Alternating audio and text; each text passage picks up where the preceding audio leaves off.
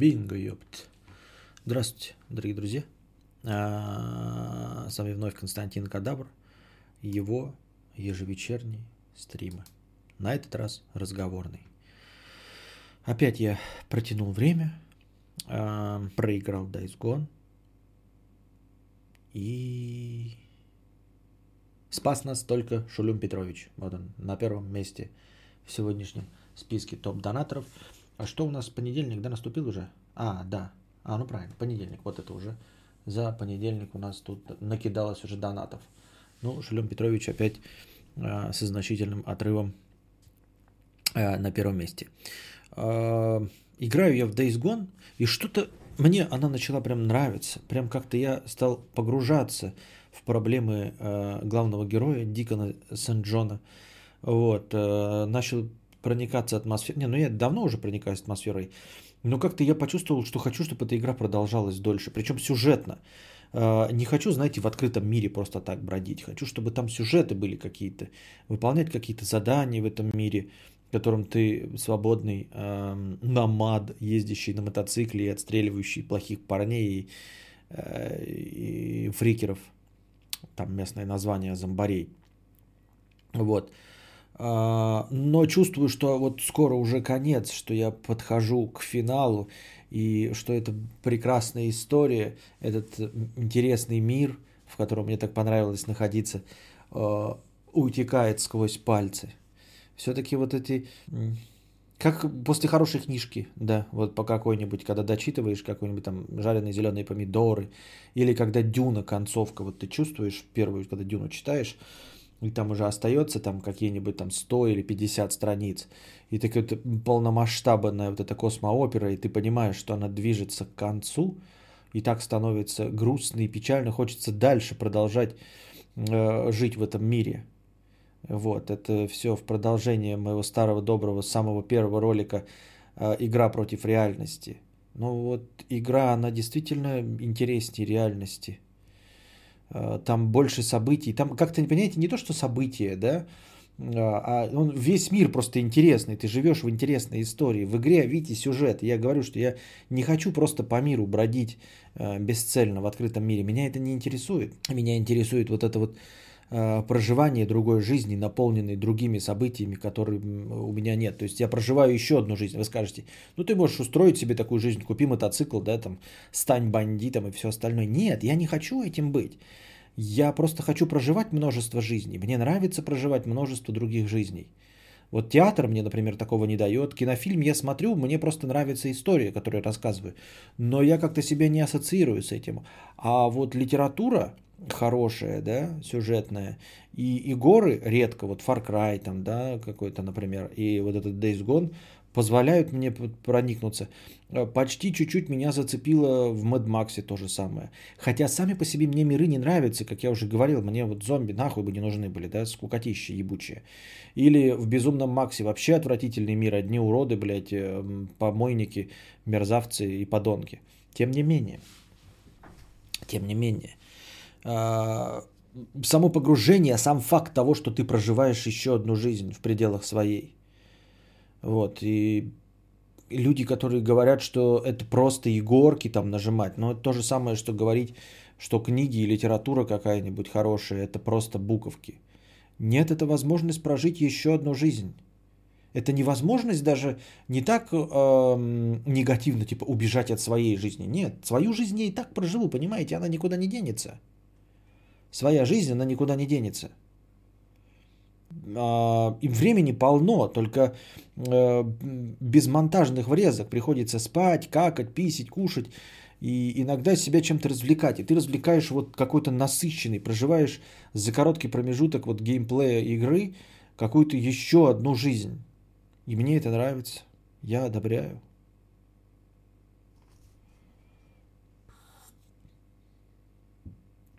Да, Костя, у тебя потом даже не будет деревенского стримера, с которым ты сможешь прожить эту историю снова, как мы. Это ты чего? Про что? Не понял. Что? У меня не будет деревенского стримера, когда что? Когда я бандитом стану, если я, в смысле, на мотоцикле поеду? Ты про это, что ли? Да! Нельзя прожить жизнь Хитмана, понимаете? Скорее всего, ты станешь Хитманом, и на первом же задании тебя угрохают какие-нибудь. И в Far Cry, да, у тебя не бесконечное количество жизней, и тебя сразу же угрохают. А тут ты всю целую историю. И вот, да, это именно новые ощущения, новый экспириенс, который дарят только игры, новый вид искусства, который ни с чем нельзя сравнить. Нет, ты в фильме видишь, ну, фильмов от первого лица не бывает. Просто не бывает фильмов от первого лица, за исключением одного не очень интересного фильма Найт Шулера. Во всех остальных случаях нет, это скукотня, ну, типа, больше и нету. Задавайте свои вопросы в бесплатном чате, сегодня будем так вот вяло текуще разговаривать с чатом. Повесточек я никаких не подготовил, я все 3 дня играл в игровые стримы, вот, и хочу еще играть. Я Олег. Привет, Константин, 50 рублей. Привет, Олег. А можно подключить без проводов системный блок к ноутбуку? Используя ноутбук в качестве монитора и клавиатуры. Планируется использовать системный блок для игр и для работы в фотошопе, монтажа видео. Лучший вариант с малым пингом, ведь это идеально. Системник обновляешь, и у тебя фактически игровой ноут. Ну, конечно, инструменты для этого есть, как тебе уже сказали, там всякие радмины и TeamViewer. Но вот насчет игр, не знаю, какой специализированный инструмент надо искать. У Плойки, да, есть такой инструмент, когда ты внутри одной сети можешь, я могу играть на персональном компьютере, подключая даже джойстик к нему и на весь экран играть, ну, remote play. То есть Плойка стоит в каком-то другом зале, а ты играешь на компьютере. Вот. По идее, конечно, должны быть такие же решения и в обратную сторону. Но я не очень понимаю, для чего. Ну, например, Steam Link вот этим занимается. Steam Link. Ты можешь на игры запускать на компьютере, но играть на телевизоре с компьютера. Вот. Фактически он работает как вроде бы, как длинный HDMI кабель, но не совсем, потому что к Steam Link ты можешь подключить джойстик, ты можешь подключить клавиатуру и мышь. Вот. И возле телевизора сидеть с клавиатурой и мышью. И запускаться будет твои игры стимовские. Но я так этим и не пользуюсь, во-первых. Хотя у меня есть Steam Link. Это во-первых. Во-вторых, использовать так ноутбук. Чтобы что? Легче, по-моему, какой-нибудь купить. Вот сейчас современный, GeForce Now, облачные игры, хранилище. Но ты пытаешься сделать то же самое, что хотят сделать в промышленных масштабах GeForce, то есть запускать игры на своих облачных серверах. А точка доступа только выступает в качестве монитора и системы управления клавиатурой и мышь. Насколько это целесообразно, я просто не понимаю. Использовать ноутбук в качестве монитора и клавиатуры – это какая-то дичь. Просто, смотри, монитор сколько стоит? Я не знаю, ну сколько стоит монитор? Но он явно стоит, вот 17-дюймовый монитор, а какой у тебя ноутбук, что больше 17 дюймов? Хуй поверю. 17-дюймовый монитор ты даже не купишь сейчас. Ты тысяч за 5 купишь себе 21-дюймовый монитор, который будет больше, чем твой монитор ноутбука. Какой смысл играть на ноутбуке с ПК? Это абсолютно какая-то странная идея. Люди подключают к игровому ноутбуку, если у них есть игровой ноутбук, используют его в качестве стационарного, к нему подключают внешнюю мышку и клавиатуру, или там Bluetooth мышку и клавиатуру, и внешний монитор, и таким образом играют. И это понятно, а ты делаешь шаг назад. У тебя мощный компьютер, который позволяет запустить игру в хорошем разрешении на большом экране, но ты запускаешь его на ноутбуке. Чтобы что? Чтобы что ты делаешь так? Зачем? Я не представляю, какой в этом смысл. Планирую использовать системный блок для игры и для работы в фотошопе.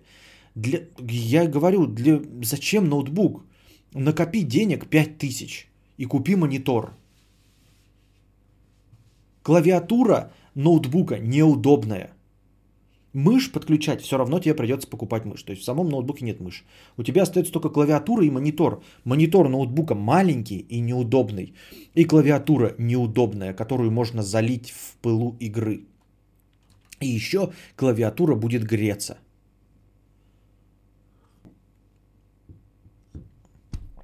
Люблю, что Костя проживает за меня жизнь кадавра, а я это смотрю и за него проживаю жизнь кладовщика.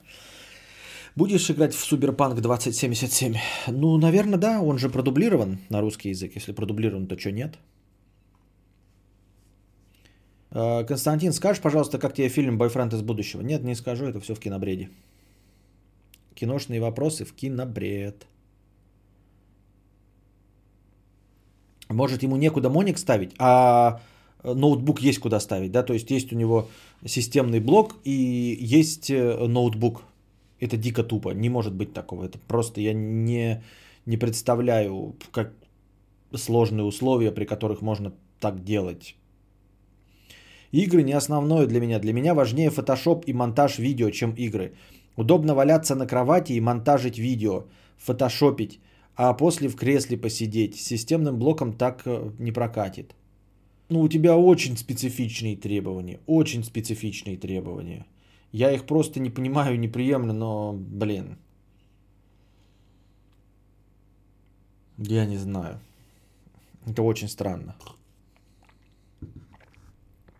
Ты сейчас спрашиваешь, слушай, а как мне, вот у меня есть Maserati Ducati Colt, как мне поставить в него движок от Жигулей шестерки?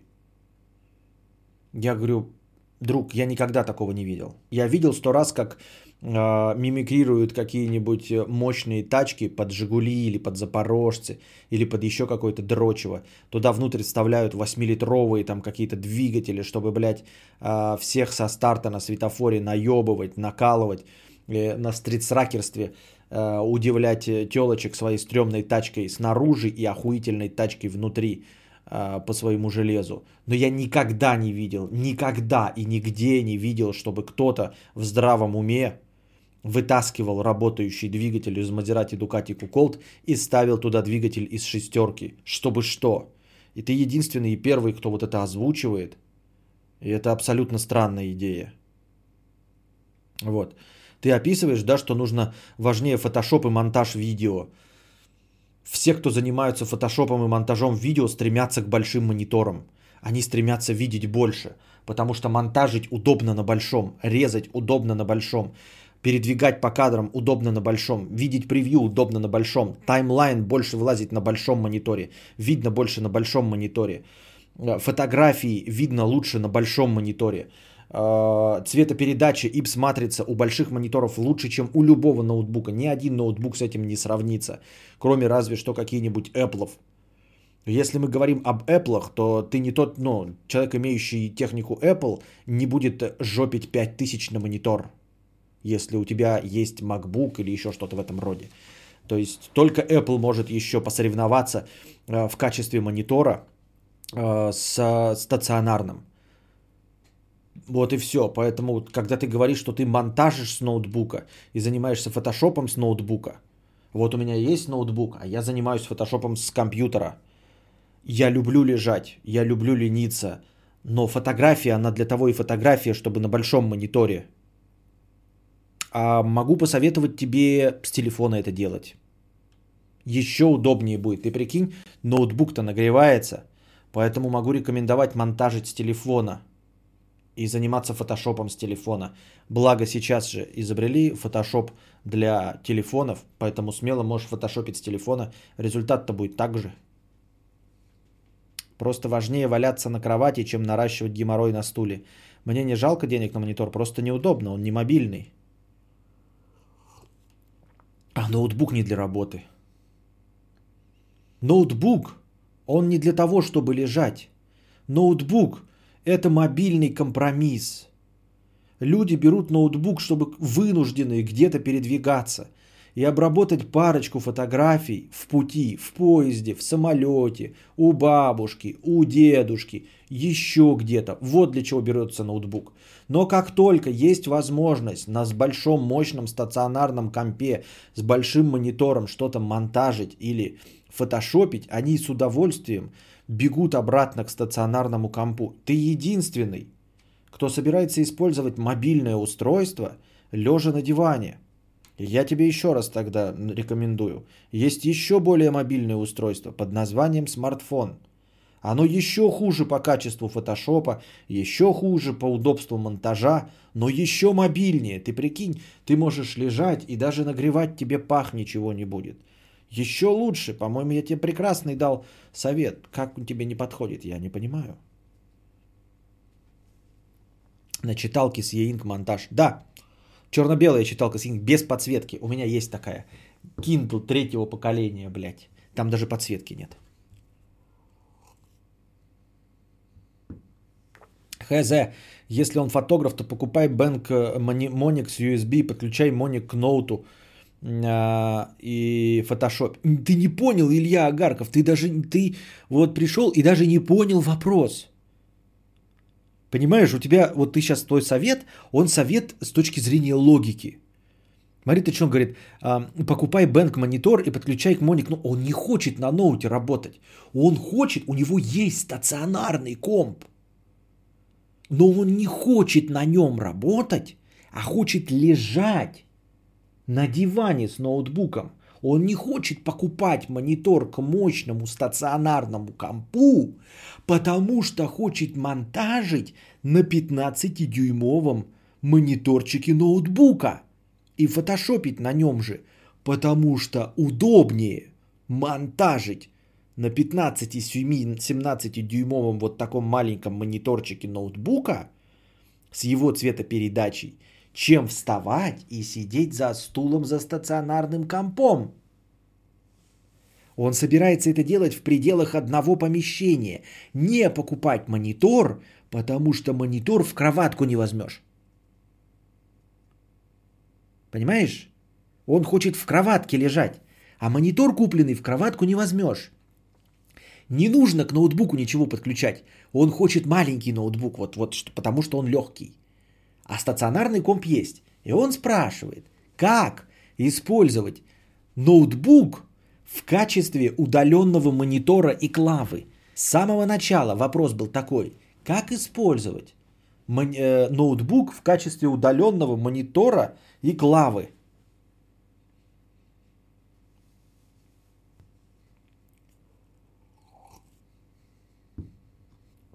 Ты не обижайся, Олег, но просто я не понимаю, я в упор не хочу понимать этого.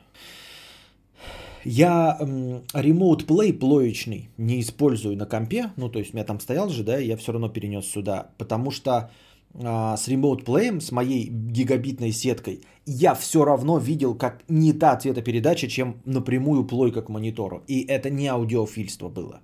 Я даже не монтажил.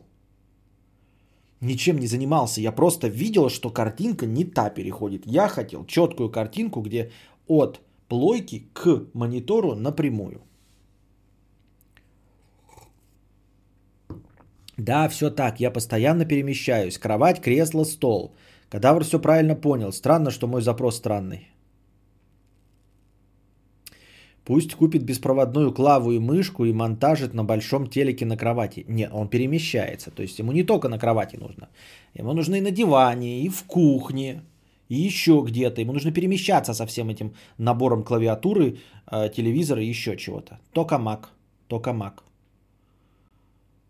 Так он хочет играть, друже. Он играть хочет еще. Он хочет на мощном компе стационарном запускать игру, а играть на ноутбуке со стационарного компа, лежа на диване, на маленьком мониторе. Всекаешь? А ты Mac. Куда Mac-то? Где здесь в этой цепи Mac?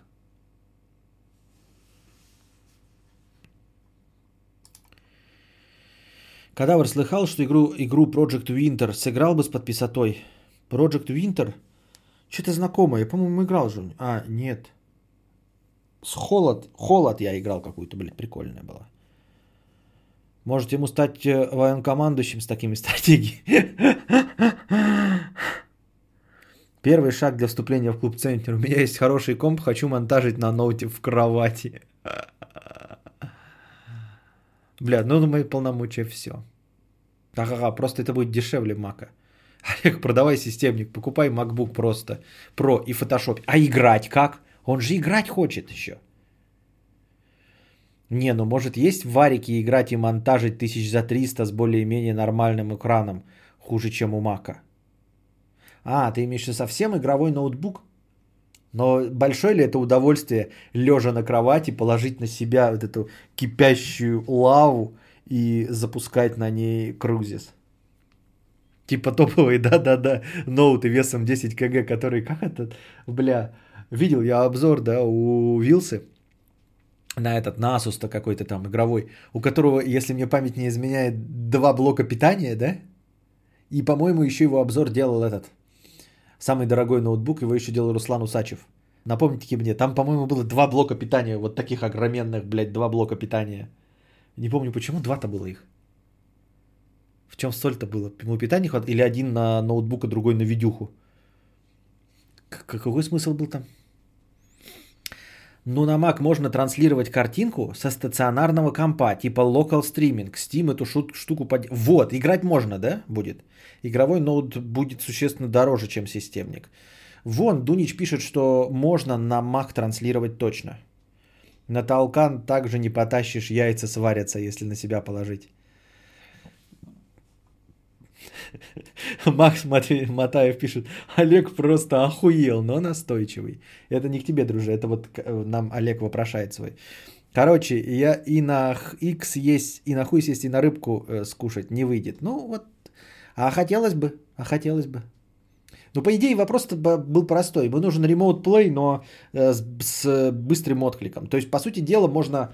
На стационарном компе поставить TeamViewer, да, и с ноутбука в TeamViewer, в принципе, работать.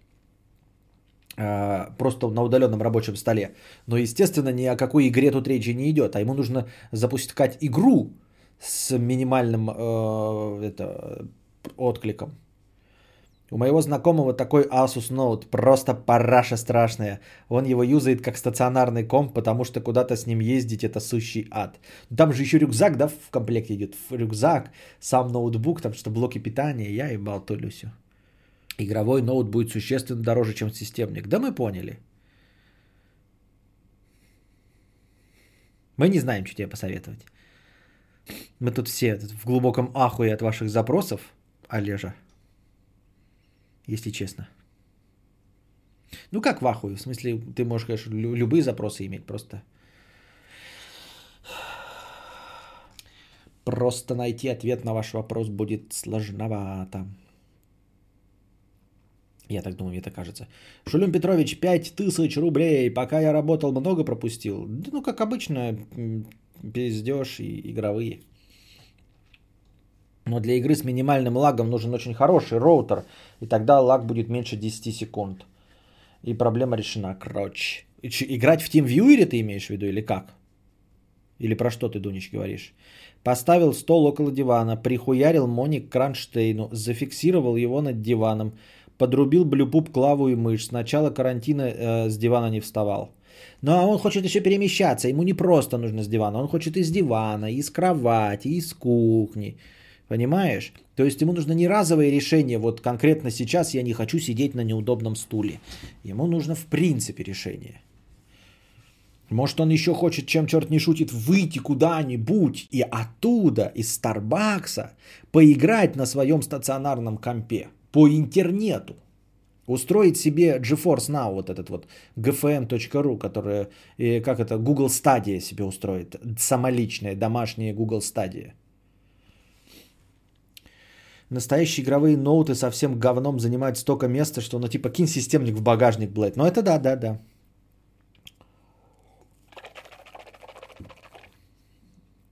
Там даже с телефона можно играть, если гейпад подключить.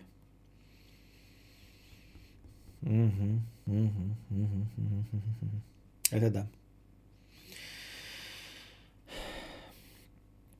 Однозначно нужно кастомное кресло-кровать для стационарного компа с клавой, мышью и моником по рукам, установленным по схеме кресла Стивена Хокинга. Да, я тоже об этом подумал. Знаете, когда ты вот показывают эти игровые суперкресла, где вот так вот 3 монитора, и ты вообще лежма, руки-ноги, у тебя вот тут клава, да, с этой руки, а здесь мышь, и ты вот так вот лежишь и смотришь на 3. Блин, как у меня тут отцепить жопу-то мою? О, вот так. хуяк такой, да, блядь, три моника, и у тебя еще вращается вот эта залупа, да, такая вокруг тебя, все, космос, блядь, огоньки горят, и ты еще, значит, встроил джойстик, чтобы этот, ездить на этом кресле, такой, поехали в кухню, такой,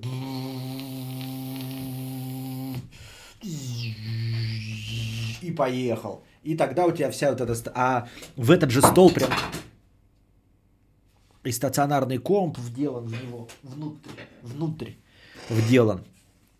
Вот, осталось только, знаете, и там еще и ИБП поставить какой-нибудь такой минут на 10, чтобы можно было, знаете, вот ты в комнате сидишь, такой провод только подключил к нему, электричество, да, играешь, тебе нужно на кухню переместиться, ты так провод выключил, и 10 минут у тебя есть, и не выключается все, и ты едешь только до кухни. Ну, ты тогда в клуб, я думаю, даже... Тонна вступишь очень быстро. В клуб Тонна, а не в клуб Центнер. И будешь как Владимир Харконен. Или даже, знаете, как великий Нехочуха. Можно будет так рот открывать, так машина так... Варенье. Великий Нехочуха. Бля, сразу представляю мерзкого, вонючего задрота с плотными подмыхами на этом. Да-да-да. Можно же не мыться. А нахуй, кому ты нужен, блядь? Заказываешь пиццу чисто, да, они уходят, чтобы запаха не было. Ты через 10 минут забираешь такой, да?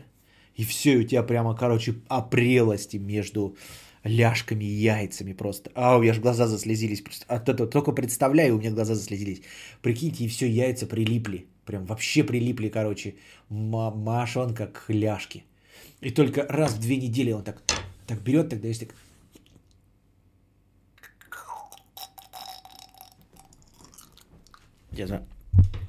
Представьте себе, вы не видите это, да? Вот он внизу, короче, мошонку отлепляет от ляжки. Так.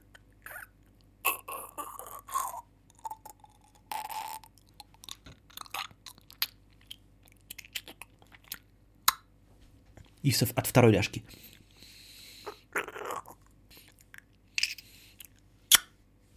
Отлепил. Огонь, а не жизнь. Вспомнил мультик «Валли», где центнеры в воздухе жили, ни у кого с кресел не вставали. Да-да-да-да-да-да-да-да. Охуительно. Так, ну все. С подачей кремов под пролежни. Нормальный же стрим был. Ну.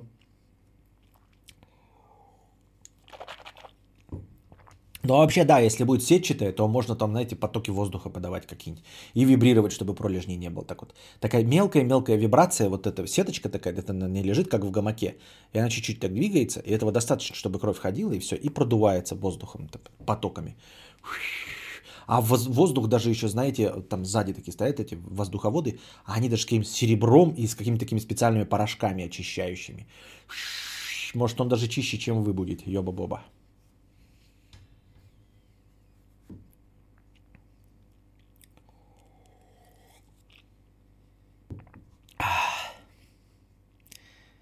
И чтобы пердёж фильтровало еще, да. Идеально, идеально. Кстати, о карантине. В КЗ только до 11 мая продлили, сегодня разрешили гулять во дворе. В КЗ? В Казахстане? Ой, или где? Или что это? КЗ? Казань. Только до 11 мая продлили, еще разрешили гулять. Я не помню, у нас же не было еще обращения Владимира Владимировича по поводу продления каникул и всего остального. А что значит продлили, да, а как разрешили гулять во дворе? Ничего не понятно. Плюс автоматическую чесалку спины. Но да, это тоже самое главное, конечно, автоматическая чесалка спины. Фильтрующий бздёж. Что Кадавр делать на этом стриме, а не в Кремниевой долине? Да, давно жили бы в 2019 году. Это да, аж надо воплощать. Что-то я хотел сказать. Ну ладно, к этой теме мы еще вернемся. Эрик Ламелла, 50 рублей. Так, чисто для интереса, сможешь придумать еще более драматичный финал для Days Gone? Ну, по сравнению с тем, что ты уже придумал вчера. Привет, кстати. Это вопрос, видимо, на игровой. Проблема в том, что вот как с версиями в «Что? Где? Когда?». Вот мы сегодня смотрели «Что? Где? Когда?», позапрошлую игру, где Друзь был с женой, досматривали. Мы... ответили на пару вопросов, но не ответили на них.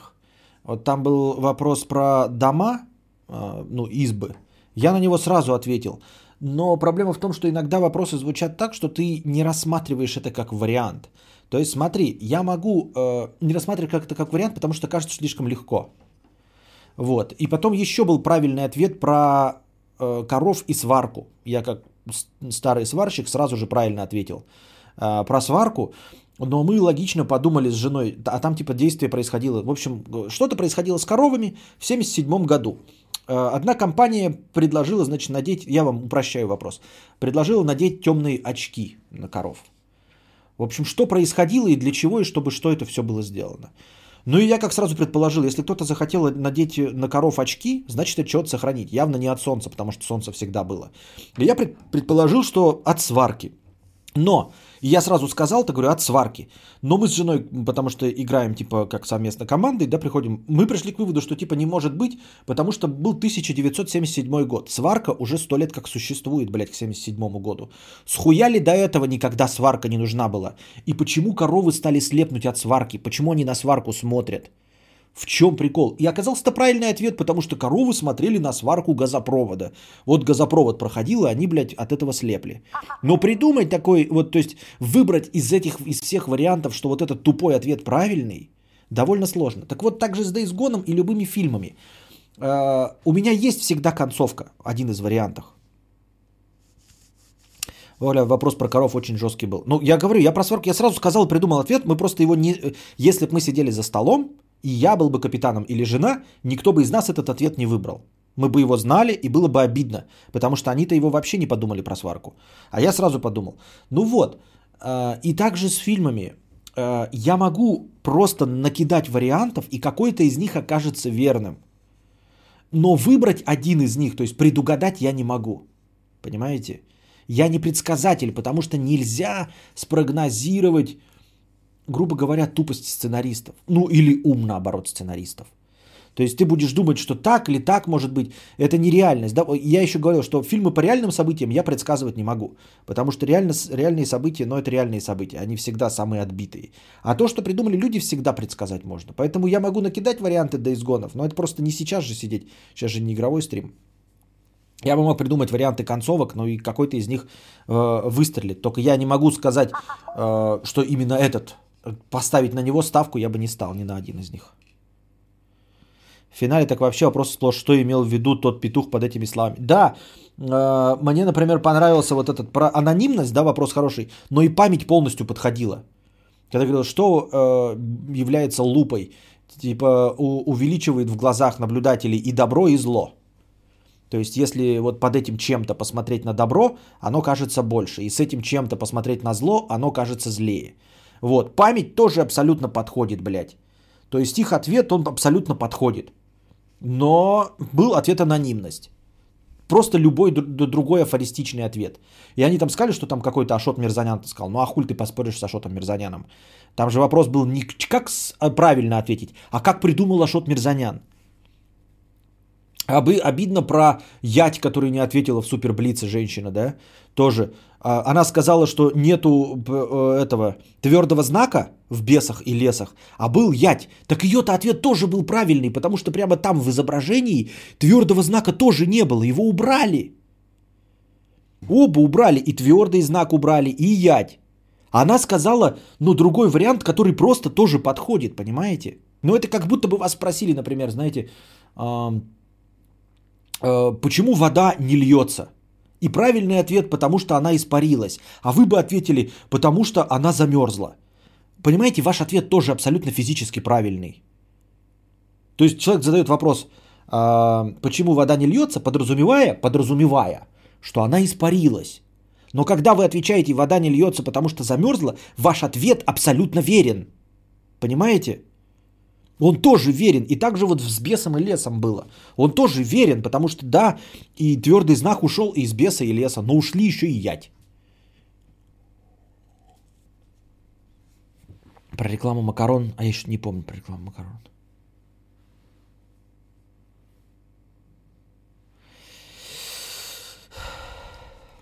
Какая концовка, по-твоему, в Days Gone? А то пропустил вчера игровой, сравнить с реальностью. С реальным было бы интересно. Нет, я придумал, просто говорю, было бы забавно, но Светлане, например, мой вариант не понравился. Было бы забавно, если бы они изобрели лекарство. как лекарства, излечивающие зомби. Именно излечивающие зомби.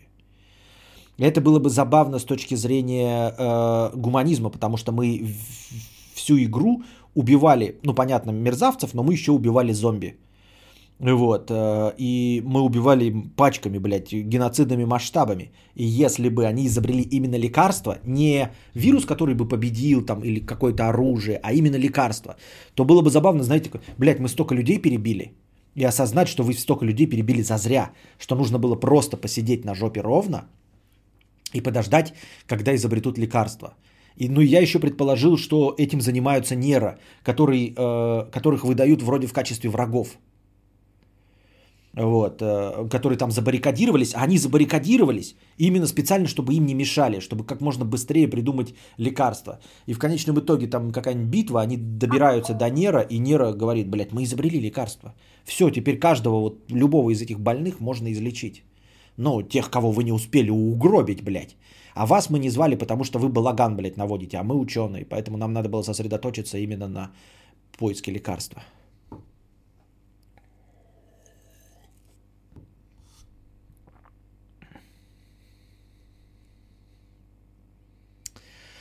Анна, 50 рублей. Как писать простынки? Как писать простынки? Как писать простынки?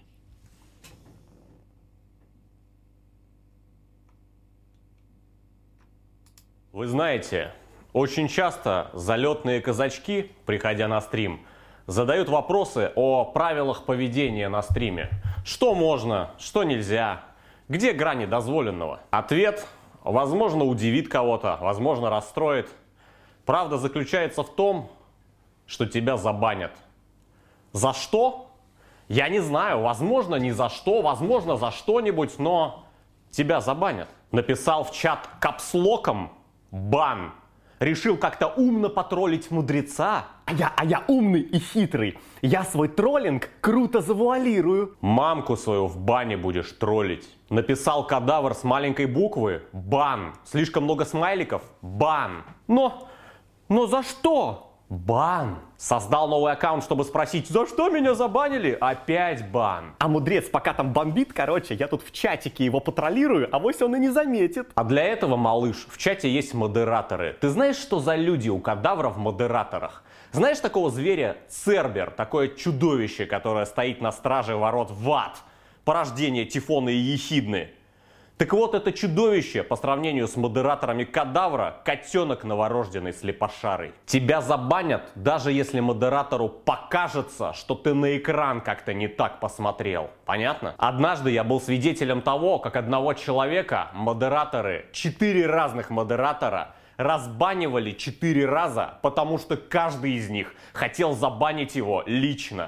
Понятно, что это за люди теперь? Почему мудрец уже 3 минуты не читает мой донат? Бан! Почему счетчик настроения на паузу не поставили? Бан! Почему стрим так долго не начинается? Бан! Я однажды видел, как мудрец забанил случайного человека из чата, просто чтобы продемонстрировать, что такое не повезло. Ко-ко-ко, но... Где же справедливость? Здесь нет справедливости, и ты должен до мозга костей понимать, что ты тут нахуй никому не нужен. Я поставлю дизлайки на всех видосах мудреца. Все болт клали на твои дизлайки. Десятки забаненных нытиков сидят в бане и ставят по 50 дизов еще до того, как подкаст начался. Блин, да... До плесени под ободком унитаза мудрецу больше дела, чем до твоих дизлайков. Наглость и хамство. Ты так растеряешь всех своих донатеров и будешь сидеть нищий. Мальчик, иди пугай ежа голой жопой. Этому каналу, сука, 7 лет. И многолетняя практика показала, что никого уникального, никого единственного, на ком держится канал, помимо самого мудреца, не существует и быть не может. Незаменимых людей нет, кроме мудреца. Вот я хотел задонатить 100 рублей, а теперь не буду донатить тебе 100 рублей. Соточку свою обоссанную в трубочку сверни и запихай себе в анус. Ты так распугаешь всех топовых донатеров. Топовые донатеры, опять же, как показала многолетняя практика, не пишут хуеты и вообще редко пишут в чат.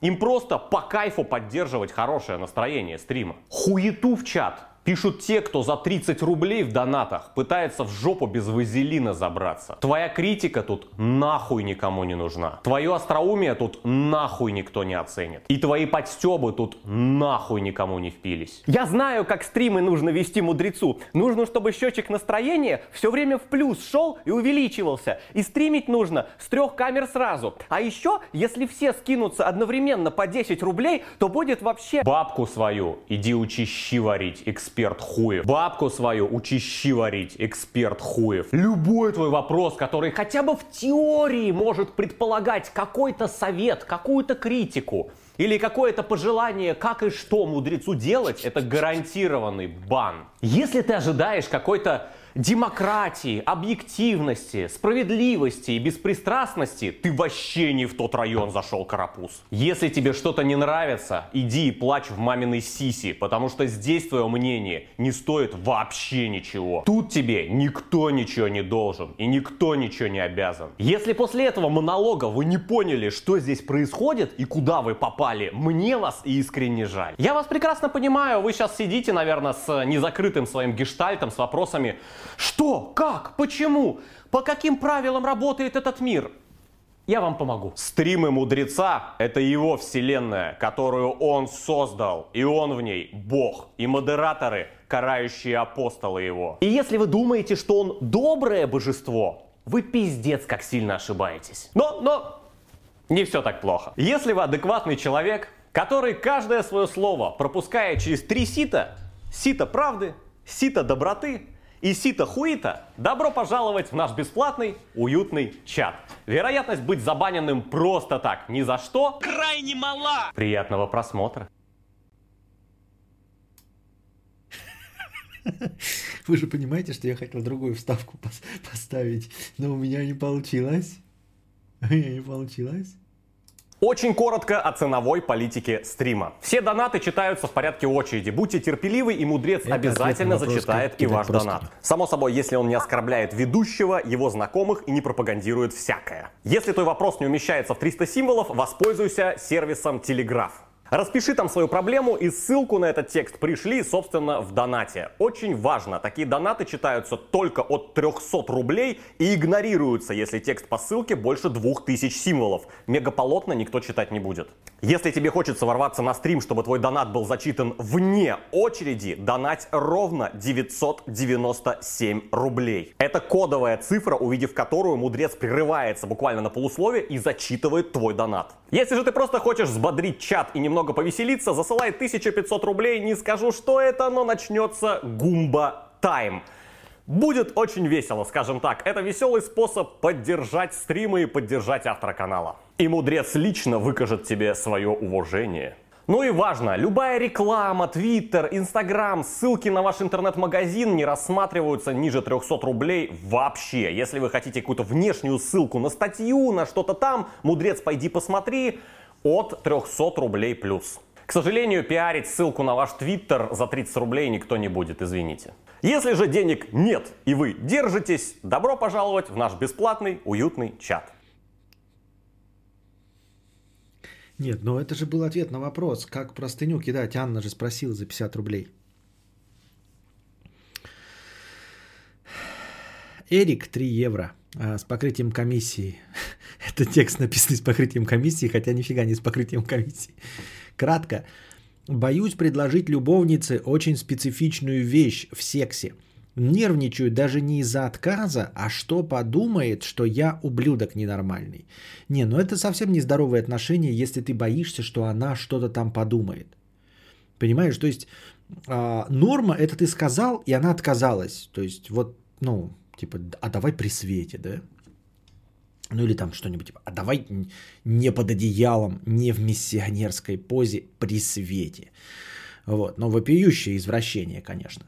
Но ты не должен бояться это предложить. Главное, она может отказаться же, понимаешь? Но если ты боишься просто это озвучить, потому что она якобы подумает, что ты изврач ненормальный, то вы очень мало общаетесь, вы очень мало друг друга знаете. Вот, потому что она должна знать уже, насколько ты больной ублюдок, и ее ничего не должно удивить. Она просто должна быть готова к тому, чтобы сказать нет. То есть она, ой, сейчас она опять, блядь, будет говорить какую-то хуету. Стрим упал. Чё? Куда упал стрим? Шо ты брешешь? Ну, брегуешь, ну. Шо ты брегуешь? Ничего не упал. Вот. Как же это делать?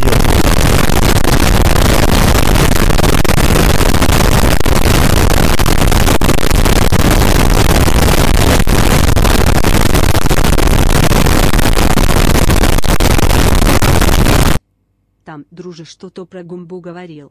А это, походу, у Букашки такой юмор специфичный. Это она типа шутит, что я вставки вставил, и после этого все сломалось. Это шутеечка была. Как же охренел тот, кто спросил о том, как оформлять простыню. Блять, у меня опять место на диске кончилось. Как же я заебался, блять, место на диске кончилось. Заканчивается свободное место на диске. Блядь, ну как? Ну куда? Что? Вот ну что делать-то, блядь? Что делать-то? Как, блядь, что? Что делать-то, блядь? В очко, блядь, удалим папку кино. Удалить полностью ее содержимое, да. На всю комнату в 5.1 чуть не обосрался. Я вы как, Христофор Бонифатич? Так, запись идет еще? Да, даже не прервалась. Хорошо. Хоть заранее сообщил. Ты, может, обновления пришли, потому что раньше так не было. Раньше ебашь и все. Ебашь. Так, я смотрю, что-то некоторые с отставанием получают, да? Видимо, я выставил же небольшое отставание в стрим, в Ютубе. Видимо, срабатывает, потому что некоторые только сейчас услышали Гумбу. Гумба-гумба-гумба-гумба-гумба-гумба-гумба-гумба. Самое сердце мудреца, файл кино удаляется. Надо все-таки брать этот, как его. Надо где-то 20 тысяч раз и купить себе этот SSD 2-терабайтный. Мой сосед нарк, на которого я вызывала полицию за шум, оказался тиктокером. Я думала, что же они там ремонтируют, вечно стуча. А он молотком буквально по полу стучал в тиктоке. Охуенно, блядь, молод. И что, он часто это повторял? Я вчера Врунгеля пересмотрел. Понятно, все с тобой. Так, что, освободилось место, наконец? Как? Я покупал столько терабайт, и у меня опять что, не хватает места. Как? Как такое происходит? А ты корзину на ПК чистишь, может, поэтому место? Чищу, она чистая. Я думаю, что у меня такая задержка? Ахаха, ё-бубо, что? Ладно.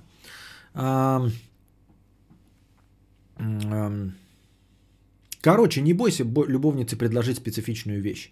В любом случае, она имеет право отказаться. Вот. Если ты уже с ней любовница, любовник, то просто будешь с ней, ну, типа, вы уже тыкаете друг друга письками, ёптать. Ты не олень, ты лос-лес. А зачем он по поводу стучал в ТикТоке? Какой ролик-то был? Что он рассказывал-то? Кабриолетовый дылдон. 123 рубля. Кабриолетовый дылдон. С покрытием комиссии. Тоже придумал хитрый план. Взять iPad Pro с клавиатурой, подключаться к MacBook для работы, ибо MacBook горяч, вне стола оказывается с радиатором в руках. Костя, у тебя же вроде есть iPad, не пробовал удаленный рабочий стол Parallels или тому подобное? Так у меня не Mac система, у меня Windows. А что, можно с Windows на iPad? А зачем? И моя работа, ребята, если вы не в курсе, это читать новости. Я их могу не со стационарного компа читать, а прямо с планшета без удаленного доступа. Вы не поверите, планшет тянет все новостные ресурсы.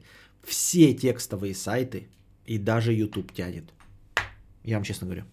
Это во-первых. А во-вторых, остальная часть работы – это стриминг. Я не могу пойти с планшетом куда-то там, потому что камера здесь. Вот, и стрим идет здесь. Поэтому я вынужден во время своей основной работы находиться за столом. Я не понимаю, зачем мне нужно подключать iPad к компьютеру, чтобы что? У меня другой работы, кроме стриминга, нет.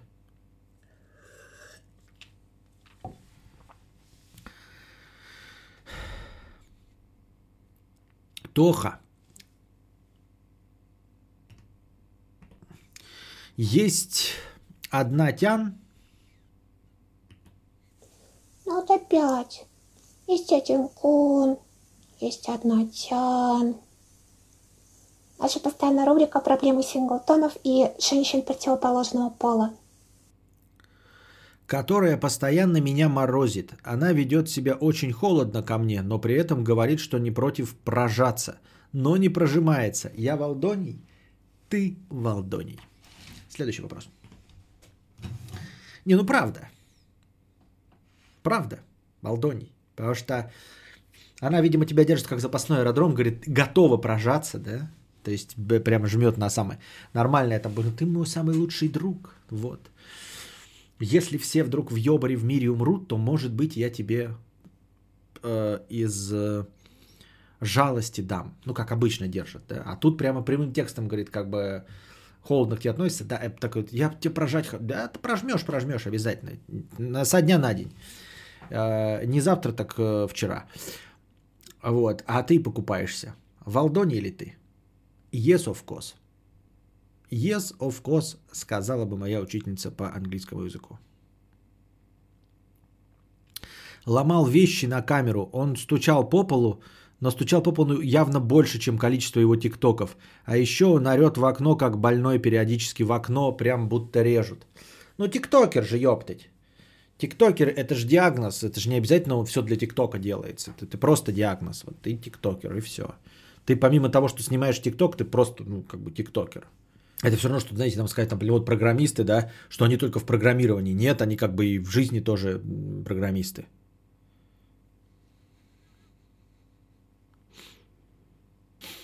Кадавр, ты настроил другой рабочий стол для стримов? Нет, потому что, ну, я это буду настраивать, когда мне это нужно будет в стримах, а мне не нужно это пока.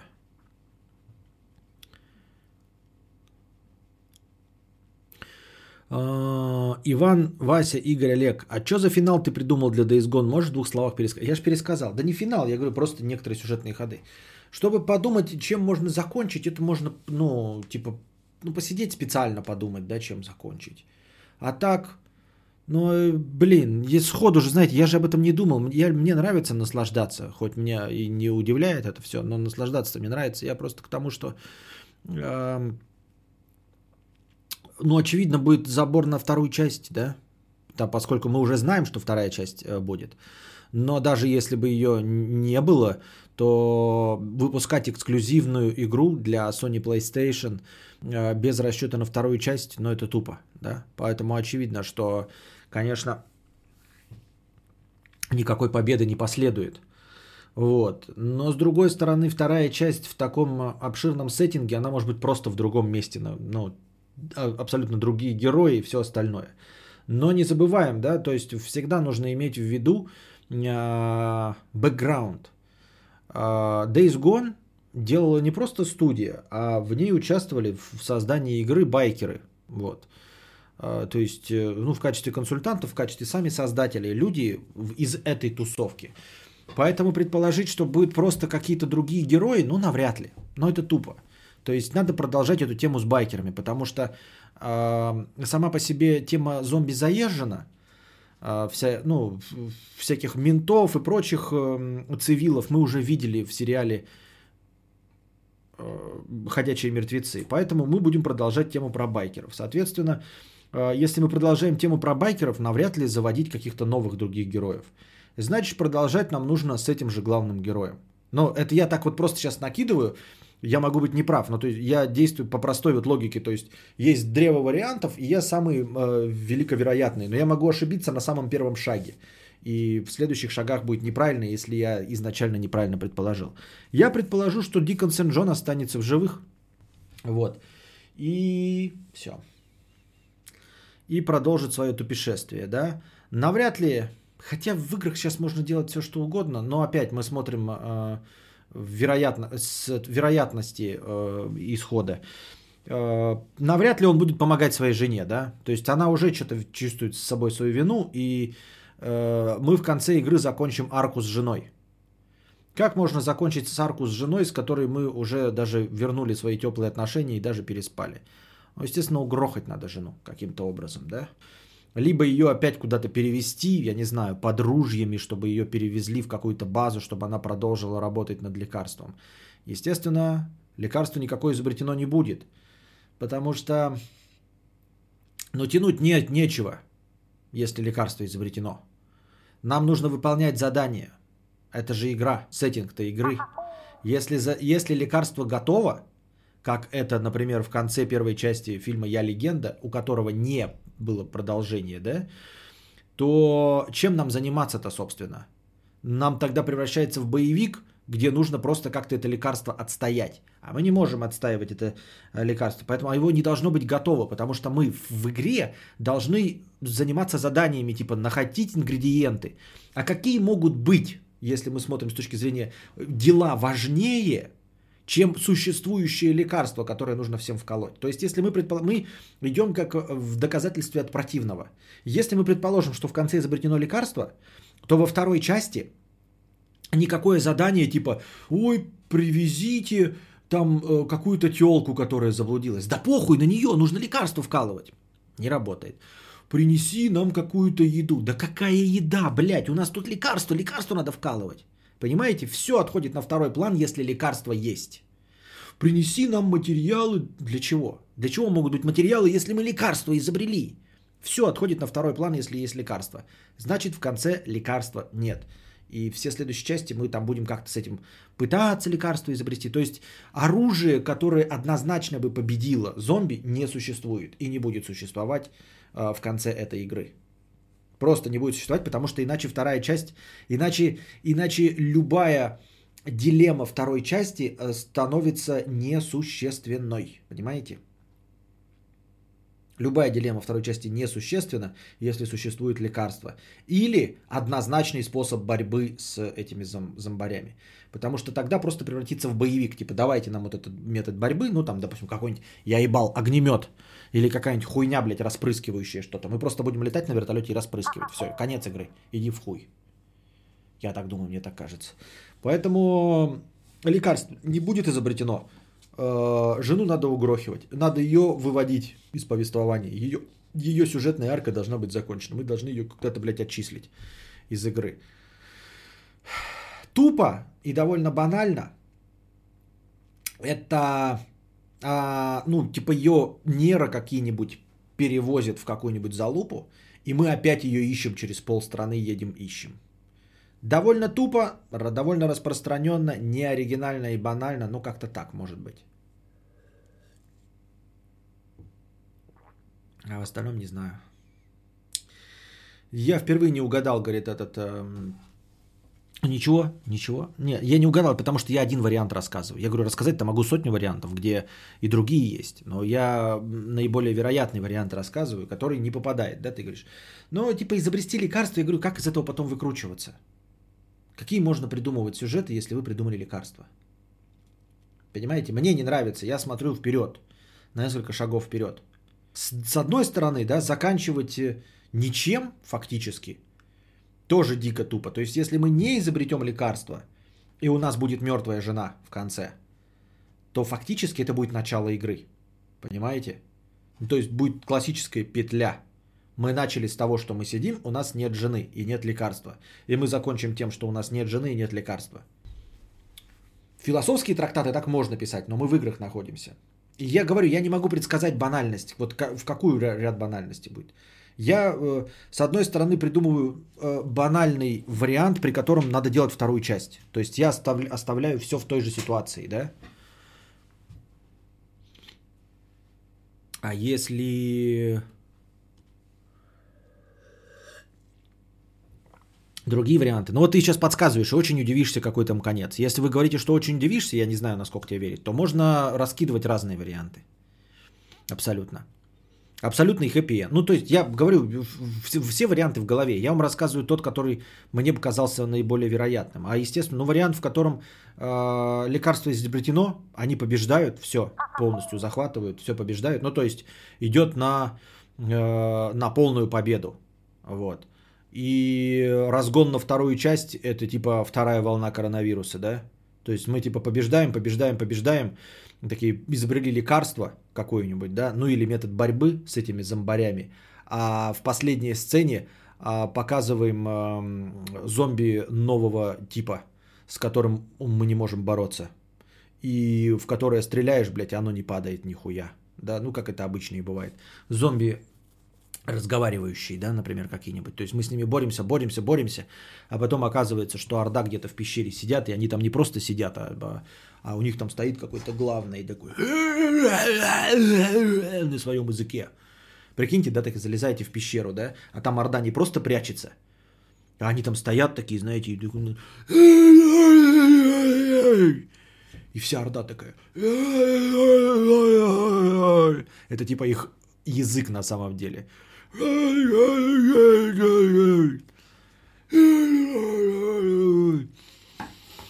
Они такие, они чуть-чуть поразговаривают, и вся толпа такая поворачивается на них. Такая, hello, motherfucker.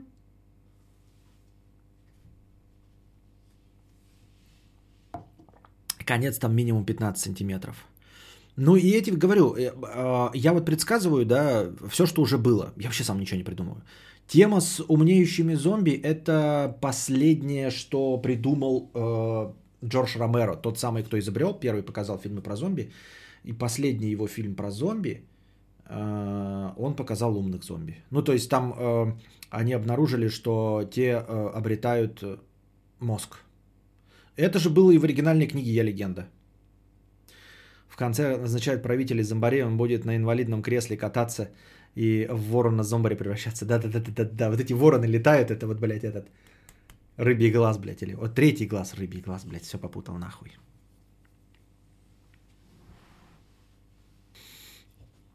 Вот. Костя, останови еще чуть-чуть и концовку расскажешь всем. Ну, так я и говорю. Я ж не знаю, вы спрашивали про варианты, вы сказали, я один вариант рассказал, вы сказали, пиздец, ты далеко, пиздец, ты удивишься. Я вам нарисовал второй вариант. Вариантов их дохуя. И они придуманы не мной. Умные зомби, я говорю, во-первых, в самой книге «Я легенда» это обыграно. А во-вторых, в последнем фильме Джорджа Ромеро по теме зомби. Там, блядь, шел главный, и он, короче, типа находил, как открывать двери. Там был какой-то то ли мент, то ли какой-то этот зомби такой ходил. Его показывали весь фильм, да? Он просто ходил там, типа, в толпе. А потом он такой, типа, к двери такой, нахуй, открывать, и, типа, за мной. И они все за ним идут. Вот. Ну, так банально было, он там чуть ли вообще не умок стал такой. А если он умок, то, типа, зачем? Тогда это превращается в обычную войну. Мне эта тема не нравится, потому что тогда у нас появляется разумный враг. Зомби тем и хороши, что это непреодолимая природная сила. А если делать умных зомби, то это очеловеченный, гуманизированный враг. Это значит, что, блядь, мы не можем их убить, они же разумные. Все, у нас становится человеческая дилемма. Зомби для того и внесены, что они обстоятельства непреодолимой силы. Что ты можешь с ними воевать, стрелять и без всяких угрызений совести. Для этого зомби и придуманы. Они как ураган, как смерч, как что угодно. Если смерч и ураган станет умным, то это будет существо, и мы уже с ним не можем бороться. Понимаете, чужой, это идеальный враг. Его можно убивать. Абсолютно не жалея ни о чем. Да, маленьких чужих. Никто не жалеет. Ой, какой маленький, милый чужой прыгает. Давайте в него не будем стрелять. Нет, это безмозглое существо только для убийства. Зато хищник – это разумное существо. С хищником можно взаимодействовать. Хищника можно в конце победить и пожать ему руку, что и показали вторые части. Понимаете, хищник – это просто разумный охотник. С ним не только можно взаимодействовать, с ним можно объединяться в борьбе против чужих. Вот. И таким же образом, если мы сделаем из зомби разумных существ, то это тупо будет. Мы просто подменяем понятие. Мы делаем из зомби человеческого врага, фактически каких-то там гитлеров. Ну, немцев, фашистов или чего-то такого. Может, лучше про запревшее очко? Нет, но я понимаю, что вам игры непонятны. Я вам рассказываю просто про теорию того, что как сюжеты строятся. Не особенно я какой знаток, да? Просто чисто на собственном опыте. Можно вообще превратить это в бесконечную беготню, то есть ничем не закончить, как ничем не заканчивается ни один сюжет этого «Ходячих мертвецов». Ну типа, блядь, мы с Майком закроем парочку дыр с этими, с фрикерами, вот, завалим с ордами, в военной базе поможем, значит, собирать их, там они семена собирали что-то, да, и лес выжигать. Ну и продолжаем такие, типа, какую-нибудь еще встретим, какого-нибудь зомби побольше, посильнее. С ордой справимся, с одной, да, а потом, типа, ну все, и продолжаем тут жить. В этом новом мире продолжаем воевать, пока не истребим их до конца. Просто вот, знаете, такой, мы изобрели, блядь, новый напалм, нахуй, да, какой-нибудь, выходим на какую-нибудь гору вместе с своей этой шаболдой, обнимаем ее, смотрим на закат, и он такой, теперь этот весь мир твой, Симба, мы будем продолжать биться, мы будем продолжать отстаивать человечество, теперь у нас есть надежда, и мы обязательно, рано или поздно, истребим всех фрикеров, и мир наступит на земле. Потому что теперь у нас есть чем бороться. Это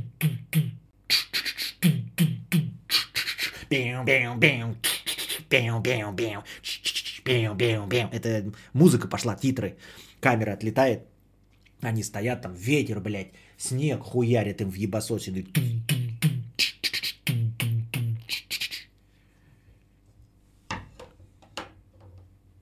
Ты не угадал, там такая концовка, которую даже представить не можешь. Да ну и хуй с ней, не буду представлять. Идем дальше. Нет, можно представлять. Мне нравится эта игра, придумывать концовки. Но, наверное, надо все-таки... Люди не очень понимают, о чем идет речь.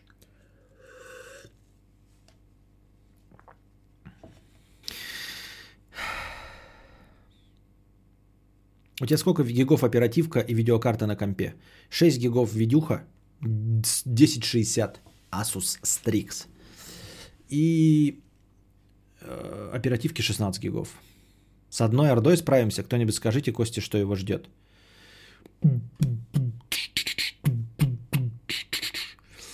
Но орда, она одна или две, это не имеет значения. Или все орды, блядь. Все равно это просто... Орда, в принципе, как я понял, она не отличается от всех зомби разом. Ну, типа, если ты справился с одной ордой, то ты справишься со всеми ордами. И все. Ну, типа... Все орды вместе – это одна большая орда. Я правильно понимаю?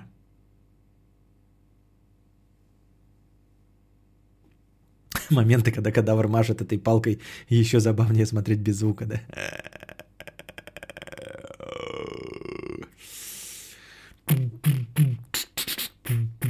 Можно всех убить. Можно всех убить. Вообще всех поубивать. Орды повыскакивают. Какой-нибудь, блядь, да, обстоятельства непреодолимой силы, и орды включат наступление. Блядь, можно, знаете, с Хованским, в смысле с Кудряшом вот этим, да, какую-нибудь, блядь, бодягу устроить, типа того, что он приведет за собой орду. Ну, какого-нибудь низкорангового персонажа сделать так, чтобы он провел всю орду, и кто-то этого не заметил, там, ворота открыть, например, да, чтобы он убегал, открыл ворота, и орда ворвалась, и начала, блядь, все крушить, ломать, блядь, кровь, кишки, блядь, распидорасила, и половину всех нахуй перестрелять к хуям. Потом переплыть на ту сторону, ну или в той стороне это устроить, например, приехать туда, в лагерь к Майку, и обнаружить, что всех нахуй убило, блядь, всех, вот просто. И Лизбух убило, блядь, и этого... И Бухаря убило, и Майк там такой, знаете, один сидит такой, блядь, сумасшедший, нахуй, застрелился в конце. Потому что кто-то, блядь, ну, какой-то Волдоний просрал один полимер, пришла Орда, вот, и всех убила. Ну, то есть, какое-то наступление Орды вызвать. Можно просто, знаете, вдруг Орда ни с того ни с сего решила прийти. А можно придумать так, чтобы это кто-то обязательно из людей, человеческий фактор, обосрался и привел в лагерь Орду. Именно привел ее, прям чтобы, блядь, ебала-лала Рубинштейн было. Вот какую-нибудь такую хуйню. Ну и поубивать всех, и чтобы, может быть, если главный, я не знаю, главный герой останется в живых, не останется в живых. чтобы он, блядь, оказался в ситуации хуже, чем в начале. Ну, то есть, вот еще один стандартный исход. Ситуация ровно как в начале. Happy end. Bad end, все умерли. Ну, bad end, понятно, все умерли просто, блядь. Все умерли, все хуйня, блядь. Подруга дура, солнце ебаный фонарь. Перезапускаем вторую часть просто в худших условиях. То есть те же самые локации, но гораздо сильнее завалены, блядь, зомбарями, потому что людей осталось вообще раз-два и обчелся. Одно говно. Потом что еще? Ну и типа перебить там всех, пускай, ну я не знаю, останется жена, не останется с ним. Ну тоже угрохать, конечно, скорее всего. Или оставить их с Бухарем вдвоем, и чтобы вообще все остальные... Ну то есть локация с Майком уничтожена. Эти военные, где мы сейчас, уничтожены нахуй. И мы едем просто куда-то вдвоем с Бухарем, потому что больше ничего нет. То есть типа, блядь, мы опять оказались в той ситуации, где мы вдвоем хотели уехать. Но теперь у нас точно нет шагов назад, потому что некому, даже к лесбухам не вернуться, потому что нет никого в живых. Какой-то еще, блядь, я вариант придумал. Третья сила. Но это тоже, блядь, тупо третья сила. То есть третья фракция появляется. Приходит, блядь, третья фракция. Но это концовка примерно, да, что намекает. Ну, ничего не намекает, я имею в виду, как в тумане. Третья фракция государства приходит, да, например. Блядь, с автоматами, блядь, с пулеметами, нахуй. Бжж. А что это вы тут делаете? Как конец, блядь, этого какого-нибудь. Повелителя мух конец такой. У кого-то еще был такой конец. Не помню чего. Ну, короче, стандартно, да? Бежите, блядь, орда, короче, все, последняя битва, например, да, там орда нападает на базу, уничтожила Майка, всех убила, и вы все, и проигрываете, да, и, короче, летят эти такие, блядь, все, пизда, кровь, кишки такие, мы последние, там, бежим из последних сил, там, вау, за нами орда, и тут, блядь, какая-нибудь дикая авиация такая, знаете, с напалмами, с бомбами, хуяк, все, блядь, сносит все орды. Бжж, вертолетов 8 штук под полет Валькирий, да? В колонках играет, да? И, значит, из вертолетов, блядь, на веревках спускаются все, блядь, в камуфляже, дикие какие-то, блядь, военные с суперпушками. Спускается один вертолет, оттуда выходит усатый чувак, блядь, в шляпе такой, знаете, с полями обязательно, как в «Апокалипсисе сегодня». Герой, я забыл, как его зовут. Вот, такой с усами еще, знаете, блядь, в такой широкополой шляпе такой выходит. Что это вы тут делаете, гражданские, блядь? Что это вы делаете в сраженной зоне? Что это вы делаете в зоне карантина? В смысле в зоне карантина? Может, здесь зомби? Зомби-апокалипсис давно побежден. Вы находитесь в зоне карантина. В последней оставшейся в мире зоне в радиусом 10 километров, где еще есть эти ебаные фрикеры. Какого хера вы здесь забыли, гражданские?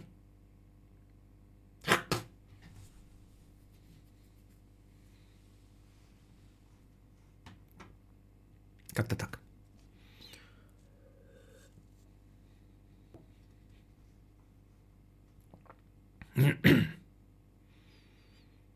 Типа придумывать концовки это не то же самое, что именно угадывать концовки. Да, я говорю, я генерировать могу много и бесконечно. На основе любой концовки любого фильма можно придумать концовку конкретного сюжета. Но я все равно не приблизился к оригинальной концовке, которая будет фильм, потому что это, блядь, как угадать, что сказал, блядь, Наполеон. Да что угодно сказал, блядь. Что у них было в голове, то они и сказали. Харкнуть обязательно под титры, да.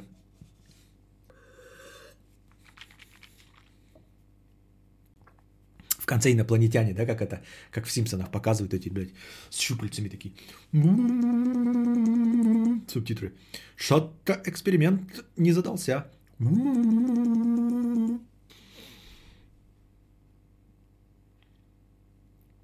Король ночи приходит. Ну, там, кстати, вот эта система боссов нету, да? Ну, то есть, босс, ну, так обычно и бывает, когда ты сначала встречаешь босса, а потом оказывается, что на остальных, на более сложных уровнях, это и не босс вовсе. Вот этот, который мускулистый-то, мы сначала первый раз справлялись с ним как с боссом, при помощи взрывов, а потом оказалось, что его можно, в принципе, и палкой забить. То есть, сейчас я его и палкой могу забить. этого мускулистого. Появились эти летающие вороны, да? Будет ли еще какой-то босс? Ну, наверное, туповато, если будет босс. Вон Букашка играла в Resident Evil, да, 7. Там понятно, что босс может быть какая-нибудь здоровая залупа. А здесь, ну какая здоровая залупа? Что, медведь у нас уже был зараженный. Просто так какой-то босс. Навряд ли будет босс. А ну боссы тут орда, то есть все равно нам придется рано или поздно встретиться с ордой.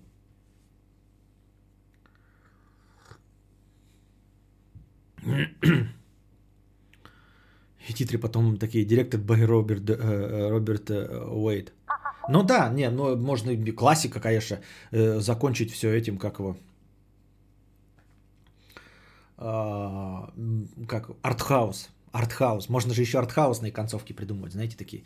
Значит, просто в один прекрасный момент у нас сюжет такой идет, как его, с этим, с еврейчиком вот этим, с хованским, кудрявым, да, просыпается, и вдруг мы за него играем. Так, блядь, что? Почему мы за него играем? И мы такие, а он такой, а где этот, как его, Дикон Сен-Джон? А все такие, блядь, нет, не знаем, где Дикон Сен-Джон. Что-то он начал, блядь, шашни с этой, с докторишкой своей идти. И мы приходим в этот, в палатку, где с этими докторишками. А они там, короче, покончили с собой. Друг друга выстрелили и все, блядь. Я такой, как, почему, что? И она там записку пишет, там, типа, блядь, и я узнала, что это я, значит, сделала. Я выяснила, что, блядь, никакого лекарства быть не может. И все. Кровь, кишки, пизда, расчлененка. Нахуй. Без вообще, без ничего, блядь, и все, застрелили. Потом во второй части выяснится, что его кто-то убил, Дикона Сен-Джона. Что это было не самоубийство, а кто-то из этих героев убил. А мы это будем расследовать. Во второй части вообще детектив, блядь.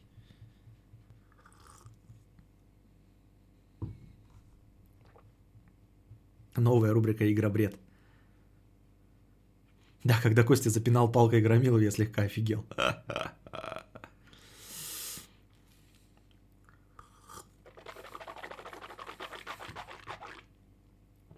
А, ну про третью силу, это я что-то про военных сказал, да? Что военные придут и скажут все. Третья сила может быть вообще просто независимая в целом. То есть, ну, придет какая-то большая банда здоровая. Может быть и не банда, а... адекватные люди, да, тоже. Ну, просто еще одна группировка, но многочисленная, и скажет, подчинитесь или сдохните. И те такие, ну, у нас тут вон, блядь, Сара, она придумала лекарство. Нам насрать на лекарство. Мы выживаем в новых условиях, дорогие друзья. Вы либо подчиняетесь и становитесь нашими секс-рабами, вот, нашими, как его, инкубаторами для наших детей. Работаете на наших, блядь, заводах, на наших этих, ну не заводах, а на наших фермах, либо умираете.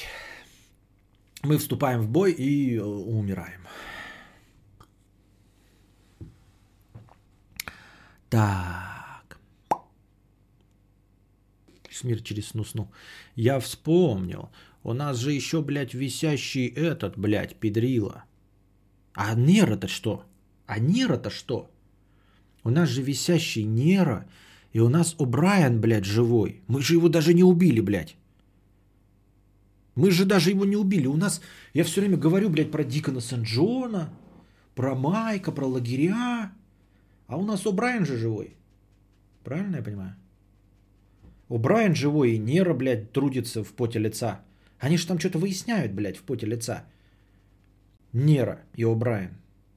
Я так не люблю, блядь, эти типа заговоры, да, чего они там, блядь, себе могли напридумывать, эти, блядь, Нера с О'Брайеном. Но О'Брайен-то живой. Я даже не с трудом понимаю мотивацию Нера, она как-то участвовала в создании этих зомби, да, и она следила за всем, то есть по записям понятно, что она не последнюю роль в этом всем играла. Я не понял, а тёлка-то как, ну, тёлка Дикона Сен-Джона, она-то с Нера как связана? С одной стороны, да, мы же типа... блядь, занимались созданием этого вируса, а с другой стороны, мы когда ходили вот этот Кловердейл, там нигде Нера-то не фигурировала. Никто не говорит вообще про Нера. Нера-то откуда взялись? То есть она такая говорит, я участвовал в создании вируса. Она сказала, что был какой-то Дэвид, пациент 0, который все запустил.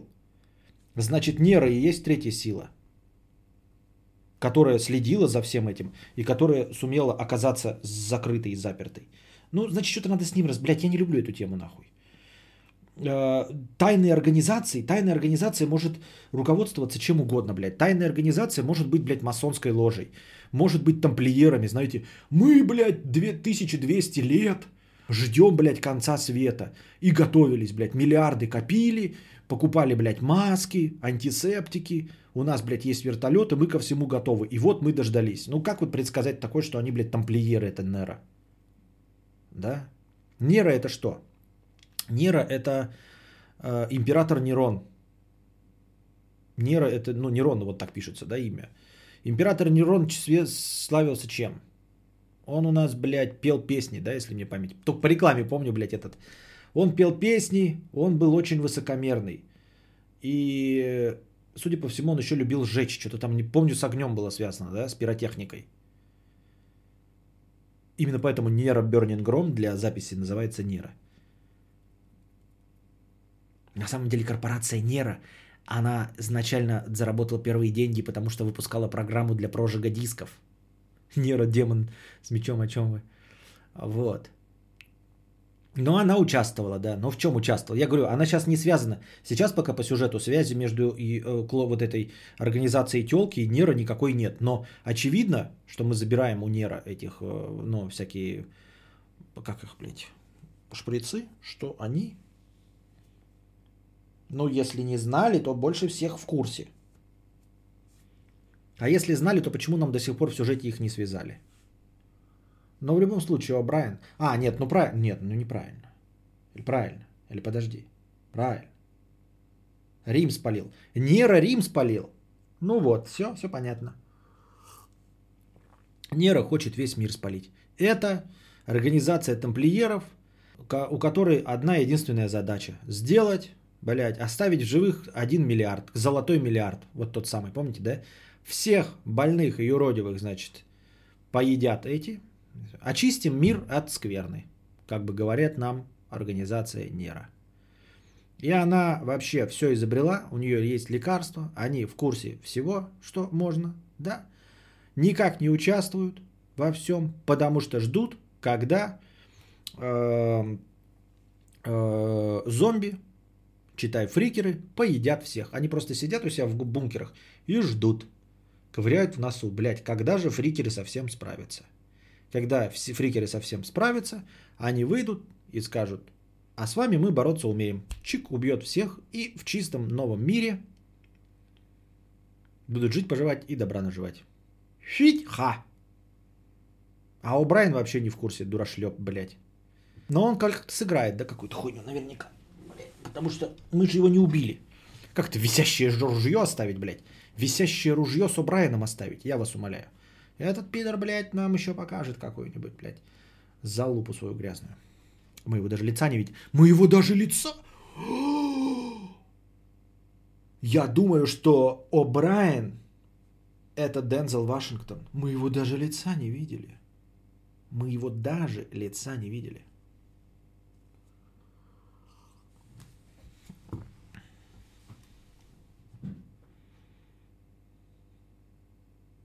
Во второй части Days Gone будем играть за О'Брайена и будем расследовать истоки вируса в правительстве. Да. Навряд ли, конечно. Потому что, говорю, нам нужно остаться в сеттинге этих байкеров. Потому что байкеры делали. А что они откажутся вдруг от того, от главного героя? Это Костик сначала сказал, не, это вопрос на игровой стрим. И понеслась. Так, Эрик, 1 евро, который про любовницу спрашивал, который не можете предложить. За 3 года ни разу ей не говорил того, чего втайне хочу. Боюсь ее потерять, она надежная. Желание не очень связанное с мужским началом, если вам так понятнее будет. Да какая нам разница-то в принципе? То есть ты зачем нам намеки делаешь? Ты сказал, что это, возможно, будет выглядеть достаточно извращенно. Я не знаю, слушай. Ну, боишься, ну не говори. Ну, не говори все. Ну, живи с этим, да и все. Ты так говоришь, смотри. 3 года ни разу ей не говорил того, чего втайне хочешь. Ну и не говори. Ну и не говори. Ну, просто, типа, блядь, дрочи на эту порнуху, которая тебе нравится, да, там, где показывают то, что тебе нравится. Дрочи на это, а ей не говори. Если человек для тебя дорог, и ты боишься потерять ее, да, ну и не говори. Что это за желание такое? Обязательно нужно в чем-то признаться. Нет, не признавайся, блядь, спина завалила. Не признавайся. Сиди на жопе ровно, смотри свою порнуху, где женщины трахают в очко мужиков с тропоном. Радуйся, анонируй, ей не рассказывай. Будь в ее глазах тем, кого она привыкла видеть. Эрик Ламела, 50 рублей. Вопрос про финал Days Gone я задонатил еще на игровом, но пришел он только сейчас. Вопрос. Я мало и редко читаю, но когда читаю книгу в год, ёпта, то читаю самую известную классическую русскую литературу. Каренину, Войну, Карамазовых прочел. Так вот, какая из этих книг и почему тебе понравилась больше? Из этих Каренина, конечно, лучше больше всех. Ну, потому что там есть спорные моменты, над которыми можно подумать и поспорить с героями. Вот. В Каренине это, конечно, блядь, интересная история этого Левина. Вот. Карамазова слишком душный для меня. Ну,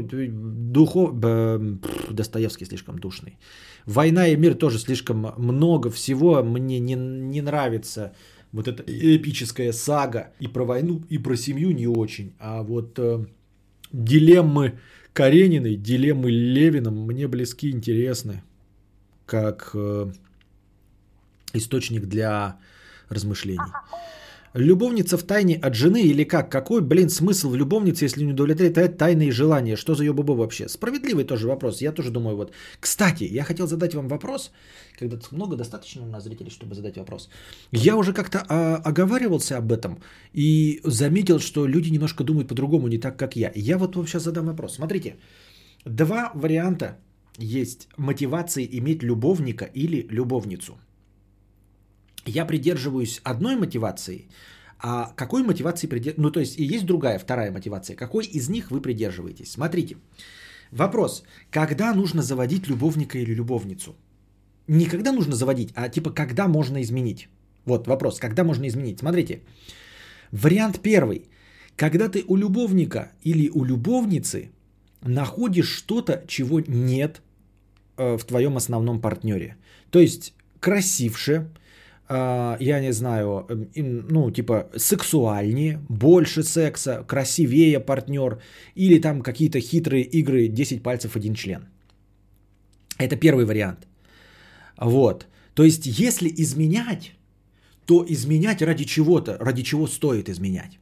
Понимаете? То есть, не менять одного своего мужа на точности такого же мужа, который также не изыскан в сексе. То есть, если изменять мужу, то хотя бы с тем, у кого 6 кубиков на брюхе. Если изменять мужу, то хотя бы с тем, кто умеет трахаться больше, чем под одеялом без света. Да? Если изменять мужу, то хотя бы с тем, у кого больше член. То есть, чтобы была мотивация, чтобы понятно было для чего. И есть вторая мотивация, что изменять нужно с заведомо худшим. Типа, ты не уходишь из семьи. Типа, это ничего не значит. Понимаете? Одна мотивация – я изменяю, потому что там получаю того, чего у меня нет. Да? А вторая мотивация – я изменил, это ничего не значит. Она даже не красивее тебя. То есть изменять можно только с тёлками, которые выглядят хуже, чем твоя партнерша или партнер. Чтобы можно было с чистой совестью сказать, что ты не променял своего партнера на кого-то красивше. А типа это было просто помутнение там, просто для разнообразия. Да она даже не красивее тебя, да она даже не ебется лучше тебя. Типа, ну это даже вообще не считается, как это, ну типа, ну что, блядь, я сходил к проститутке, понимаете? Вот, вопрос, если вам нужно сходить на сторону, вы пойдете к тёлке, которая даст вам в жопу, когда жена не дает. Либо вы пойдете к проститутке, потому что проститутка ничего не значит, потому что это даже фактически не измена, потому что она даже хуже, чем жена, просто ну вот-вот. Вот это две крайние позиции, как я их понимаю, если вы уловили мою мысль. А как второй вариант может быть оправданием? Ну типа эта проститутка, она вообще ничего не значит. Ты не можешь сказать ничего не значит, если у тебя вот любовник или любовница значительно лучше, понимаешь, моложе, член больше там по колено, да, ебется лучше. А второй вариант, типа я изменил, но это вообще ничего не значит, ты даже предъявлять мне не имеешь права. Нет, нет. Вот все вы почему-то соглашаетесь, что как второй вариант может быть оправданием. Или второй вариант какой-то ущербный. Нет, а у людей есть реально такая, типа, оправдание. Да я с ней потрахался, вообще ничего не значит. Она не лучше тебя, но типа и ты даже и не имеешь права что-то говорить, потому что ты-то лучше, я тебя не променял. Ты пойми, я тебя не променял. Я просто там, ну, присунул куда-то. Она скучная даже вообще. Не то, что ты. У многих, как я заметила, измена чисто ради измены. Чисто потому, что им скучно. Кого-то возбуждает сам факт измены. Вот, это же тот вариант второй, который я и говорю. Я про него и говорю. Чисто из скуки. Чисто из скуки, типа, оно даже не лучше, понимаете? Я как бы не хочу там уходить из семьи, например, да? Там типа я не хочу бросать своего мужа, у нас, блядь, дети, у нас общий бизнес, все окей, но сам факт того меня вот подогревает, поэтому я могу поебаться с кем угодно, блядь, в клубе, да? А кто-то думает такой: нет, я изменять не буду, но только если там вот, блядь, будет стоящий вариант, ради которого стоит рисковать, блядь, там Галь Гадот, ебать, там, блядь, Райан Гослинг. Если уж изменять, то тогда уж с Райаном Гослингом. Если что-то ниже Райана Гослинга, то нахуя вообще, в принципе, размениваться? Да, по-моему, изменять вообще нет смысла. Ну, типа, не нравится и разошлись. Ну, если что-то не устраивает, нельзя изменить человеку. Ну, разойдитесь вы, блядь, зачем изменять? В чем смысл? Согласен? Согласен. Да. У меня есть постоянная одна любовница. Вначале переживал, сейчас счастлив и жизнь полноценная с обеими. Он так говорит, жизнь полноценная с обеими. Там две женщины, ну я, извини, ну тут сказано любовница. Я просто подумал, может у тебя мои мужчины, да? А они там плачут обе в подушку. Жизнь полноценная с обеими. Это полноценная для тебя, блядь, у тебя помада уши мажет, ты, блядь, радостный. А на самом деле у них там хуй пойми что. Ну, логика понятна, но, на мой взгляд, очень притянутый. Тогда зачем вообще сохранять отношения-то? Я не знаю, Дунич. Я просто вот когда говорил, вот что-то парочку раз у нас в стриме было такое, да, что я говорю, что типа, если, ну, типа, Райан Гослинг, то можно пойти там налево. И кто-то мне писал, и дважды это было, и дважды мне в чате писали, ну, как это можно, типа, заменить своего партнера именно с точки зрения измены, понимаете? То есть мы не говорим о том, что нужно разводиться со своим партнером и уходить к новому. Нет, а чтобы вот именно изменить. И типа ты изменяешь с лучшим. И люди такие, да как можно изменять с лучшим? Это же фактически как раз больше измена. Потому что если ты просто проститутка, ну она проститутка. Бля, что спина болит? Любовница в тайне от жены или как? Какой, блин, смысл в любовнице? Так, ну да. Тут непонятно. Мне кажется, любовница человек пишет просто как, чтобы не писать, что они там типа в браке каком-то этом, как его, в гражданском. Хотя гражданский брак это брак с паспортом. Вот у нас с женой гражданский брак. Просто люди почему-то какие-то, блядь, придумали себе ебаные термины. Есть, блядь, церковный брак, где в церкви. Есть гражданский брак, когда ставят печати.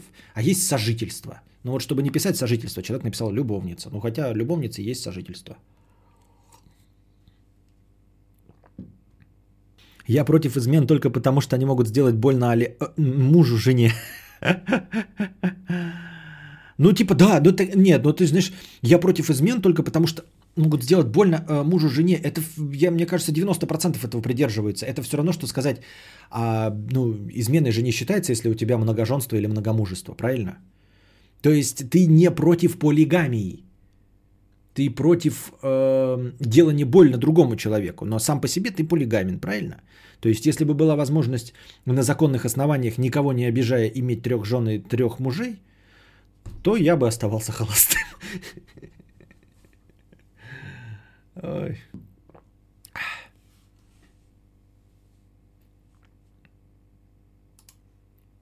Я просто к проституткам хожу. Вы все так переоцениваете секс. Это просто секс-разгрузка. Это просто удовольствие. Ты мне, что ли, рассказываешь про секс, удовольствие и разгрузку? У меня ролик есть про то, что секс переоценен. Что ты мне это рассказываешь, фуфел? Гонишь мне этот фуфел. Ну, как право на звезду из друзей. Это не только у друзей. И это вообще довольно популярная штука, Шам-Ира, реальная. Она еще фигурировала в этом, как его, в «Красавцы», «Антураж» сериал. Там вот про актера И типа с ним тёлка трахалась какая-то, да, там типа. И она такая, ну, с ним в постели лежит и говорит, я поеду сейчас к своему парню, там типа. Он такой, как, у тебя есть парень? Ты типа ему изменила со мной? Она говорит, нет, это не считается. Она там что-то по телефону типа сказала, я типа трахалась с этим актёром. И актёр такой, ты как так-то? Это же твой парень, как ты ему рассказываешь? А она говорит, а ты у меня в списке вот типа звёзд, с которыми не считается измена. Ну типа если уж повернулась, блядь, Галь Гадот, да, то и жена такая поймёт, ну, блядь. Ты такой, блядь, ну это Галь Гадот, но она такая, ну, блядь, ну да, Галь Гадот, блядь. Но с другими не-не, но... Ты, когда ты, знаешь, такой разговариваешь, там типа смехуёчки, пиздахахоньки, такие за чашкой чая вечером. Но если мне Галь Гадот даст, ты же не воспримешь. Но если Галь Гадот, то я так и быть тебе разрешу. А потом такая Галь Гадот стоит, говорит, блядь, возьми меня. Я такой, слово не воробей, блядь. Вылетел, не поймаешь. Галь Гадот, блядь. Она такая, ну, блядь, ну Галь Гадот. Как бы я бы... Ну, Галь Гадот.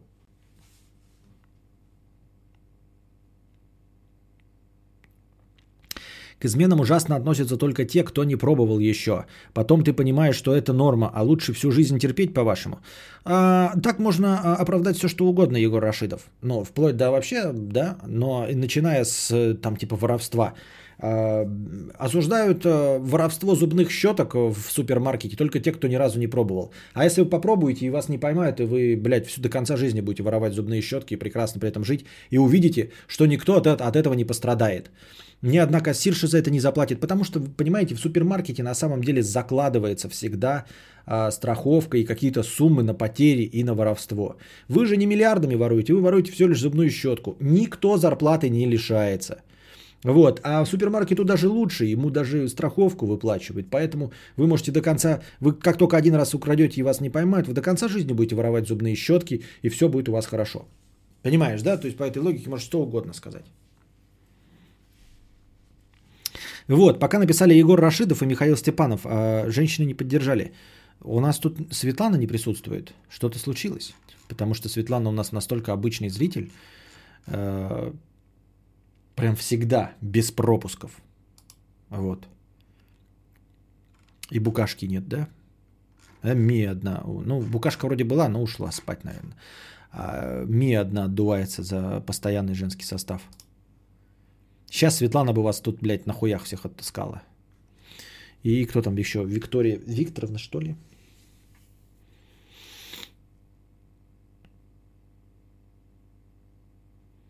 Потому ты понимаешь, что это норма, ты регулируешь численность населения. Если это про секс, то жене расскажи. Потом приди и расскажи нам, что она об этом думает. К убийству относится только это плохо, только к тем, кто еще не пробовал. А потом ты понимаешь, что это норма. Я иногда в МАК хожу и девушке не говорю. Но это, кстати... Ладно, не буду вам говорить, а то вы потом запись моей жене отправите. Я тоже покупаю, блядь, сладости. Съедаю их в машине. Выбрасываю этикетки. А потом приезжаю домой, она меня спрашивает, ты привез что-нибудь вкусное? Я говорю, нет. Так я, конечно, не делал никогда. Так делают только мои друзья. Я так никогда не делал.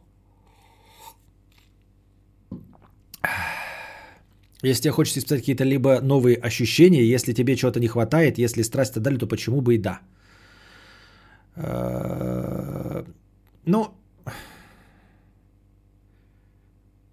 Почему бы и да? Ну вот Букашка одобрила. Хотя вроде Мия тоже одобрила. Да я просто ждал. Потому что то, что мужики говорят, типа, ну в изменах нет ничего плохого, это тоже неудивительно, что мужики одобряют.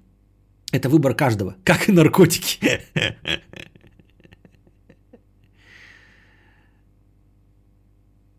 Хз, как ты вообще в таком случае сохраняешь самоуважение какое-либо. Каждый день так от кота запираюсь и жру, пока он в комнату шкрябается. Костян, твое мнение про целкодрочеров? Ну, это дико тупо, да. Целкодрочерство – это вообще тупо. Причем сама по себе концепция, да, целостности еще какую-то, может быть, роль бы играла, если бы целостность была бы также очевидна и неоспорима. Хотя она не неоспорима и не очевидна. Аноним, 3000 рублей. 3000 рублей от анонима? От анонима? Так вот, а если шепотом жена не услышит, теперь буду пользоваться. Да, конечно, не услышит. Она знает это все. Так вот, о чем я говорил? Блядь.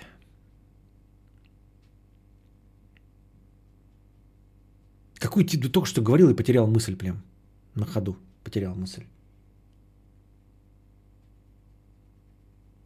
Бля, потерял мысль и все.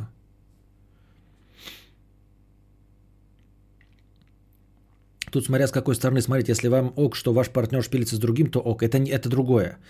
Вы опять все сваливаете в одну кучу. Если вам ок, что ваш партнер шпилится с другим, это не измена вашего партнера. Это открытые отношения, а не измена.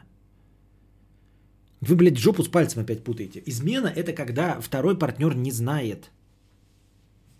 И или не одобряет. А, про девственность, да. Спасибо, Будгер Друри.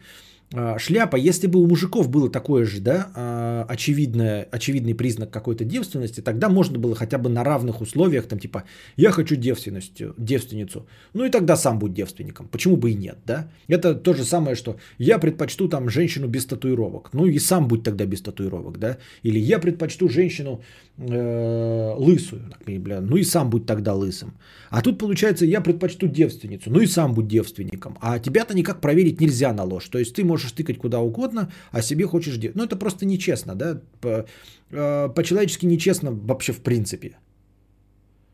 Изначально. Ну, а уж говорить о тупости, о том, чтобы какую-то девственницу сухотеть, под каким соусом я ебал. Как можно найти девственницу, которая будет искушена в сексе и при этом девственница? Например, она смотрит кучу порнухи, да, и в голове она извращена. И...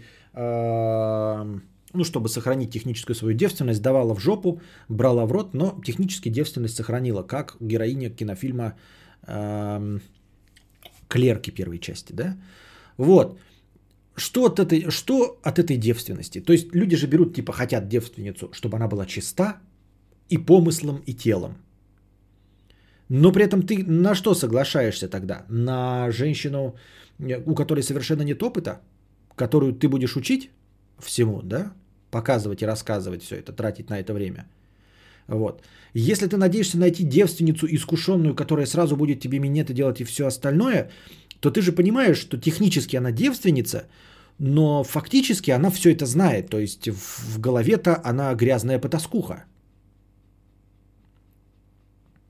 Или что ты ценишь ее силу воли, типа, будучи извращенкой, которая готова ебаться напропалую, но при этом девственница, ты такой, блядь, я беру ее из уважения к ее силы воли, будучи такой похабной поебушкой, суметь сохранить свою мохнатку до 18 лет, это вызывает уважение. Я женюсь на ней просто как на личности. Ну тогда да, тогда да. Ну так ты и сам так должен быть личность.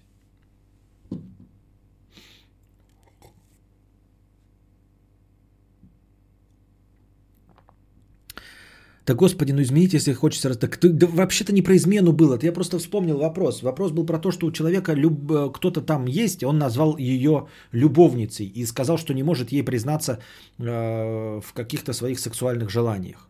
Вопрос про это был, а не про то, что кто-то там изменить. А я вам задал другой вопрос, который меня давно мучил. Мы знаем, что твой друг смотрит «Прон». Смотрит ли жена твоего друга «Прон»? Как это вообще происходит в семейных и любых других парах? Но ты же понимаешь, что я не буду говорить про своего друга и жену своего друга. Очевидно.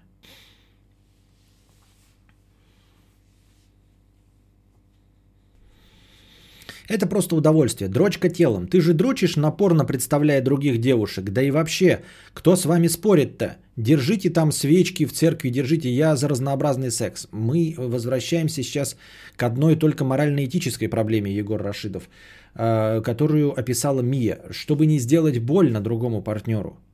То есть ты-то можешь сколько угодно дрочить рукой. Ты можешь дрочить другим человеком, да?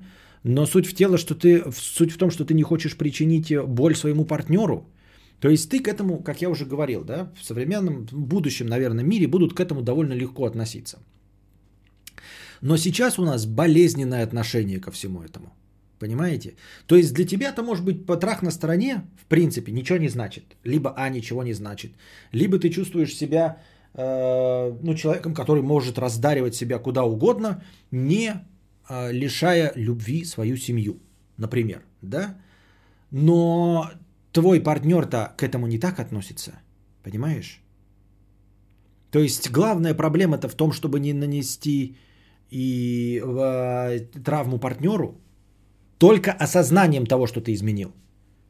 Здесь включается старая добрая вот эта вот поговорка о том, что нужно до конца не признаваться в том, что изменил. Типа, блядь, главное это информация. И вот мы вернулись в 2020 год. Главное, ребята, это не то, куда вы совали свой член. Главное, это информация о том, куда вы совали свой член и кому вы давали свою курагу. Главное, ребята, это информация. Единички и нолики.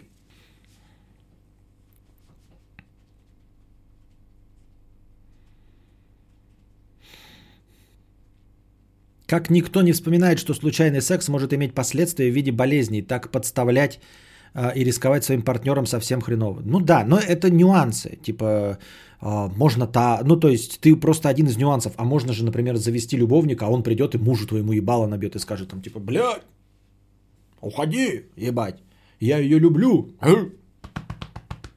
разводись. А ты такая, блядь, нахуй мне нужен, блядь, дебил, блядь, с кубиками.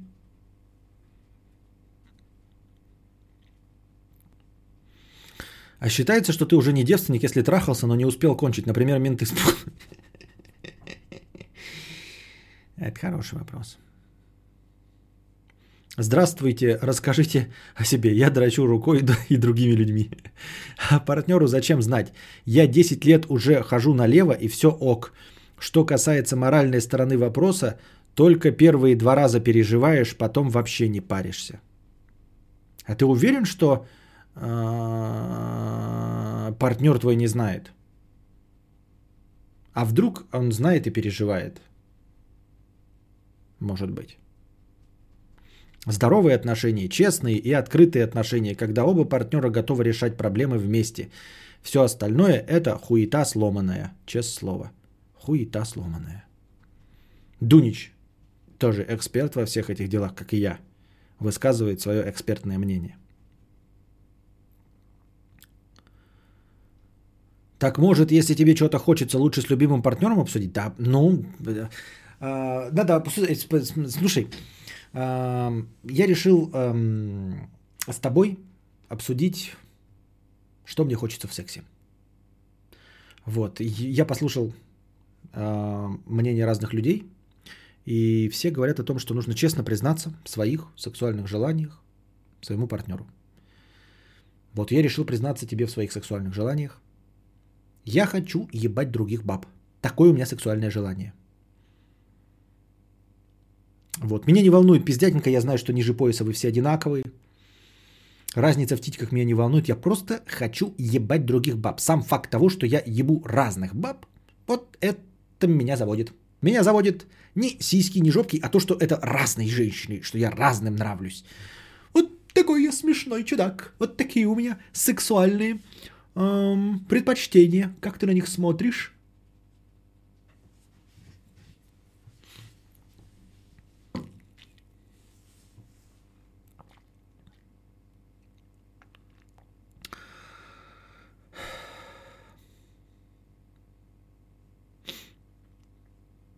Вон Долгополов, кстати, так смог. Ой, а что он смог-то? А что смог Долгополов? Ты Долгополова, на него без слез взглянуть-то, блядь, невозможно. 1 минута 60 рублей с покрытием комиссии. Родился на улице Герцена, в гастрономере номер 22. Известный программист по призванию своему тиктокер, в народе Валдис. В магазине расставляю аппликации, в экономике, так сказать, необходим. Фотографирует Мурманский полуостров и получает телефунакен. Она довольная, так как я удовлетворен и ценю ее. Она ничего не знает, все довольны. Ну, поздравляем тебя, Михаил Степанов, что ты сумел разыграть эту карту, которую никто не умеет разыгрывать, кроме тебя. Молодец. Что я могу сказать? Хлопаю тебя в ладоши. Ха-ха-ха-ха-ха-ха-ха.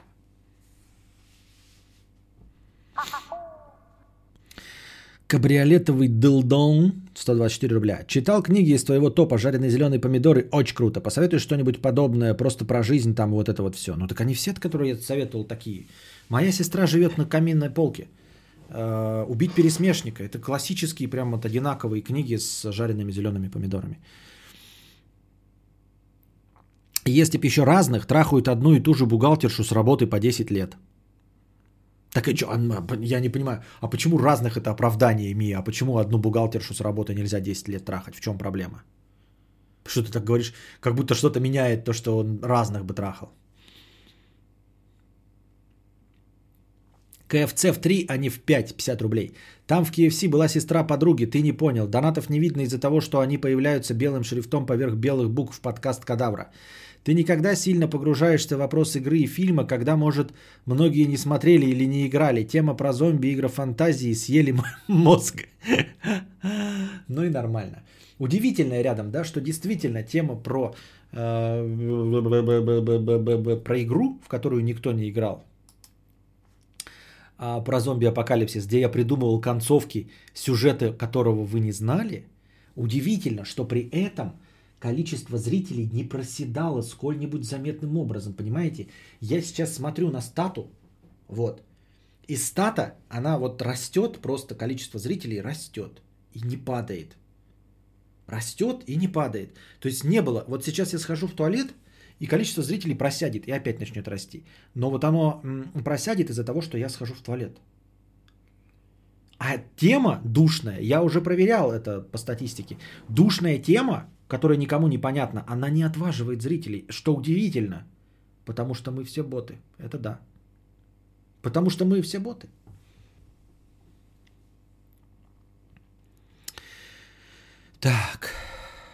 Так. Эрик, 1 евро. Стата хуята. Запомните этот вид. Порнуха — это не полное удовольствие, это не секс. Если бы все просто было, я бы не спрашивал тут при всех. Я не знаю, Эрик. Ты 3 года ей не спрашивал об этом. Ты же 3 года как-то справлялся с тем, что ты не рассказал ей. Ну и не рассказывай дальше. Или расскажи. Я не знаю. Я нихуя не знаю. Ну типа мне надоедает с одной, поэтому у меня одна любовница полжизни. Прям какая-то любовническая моногамия. Не, правильно меня и велют. Я тут вот, кстати, могу понять, когда ты, у тебя одна любовница. То есть тебе вот нужно разнообразие из 2, понимаешь? То есть вот у меня есть плойка, и вот Xbox'а достаточно, чтобы я менял плойку и Xbox. И был абсолютно счастлив. Одной плойки мне мало.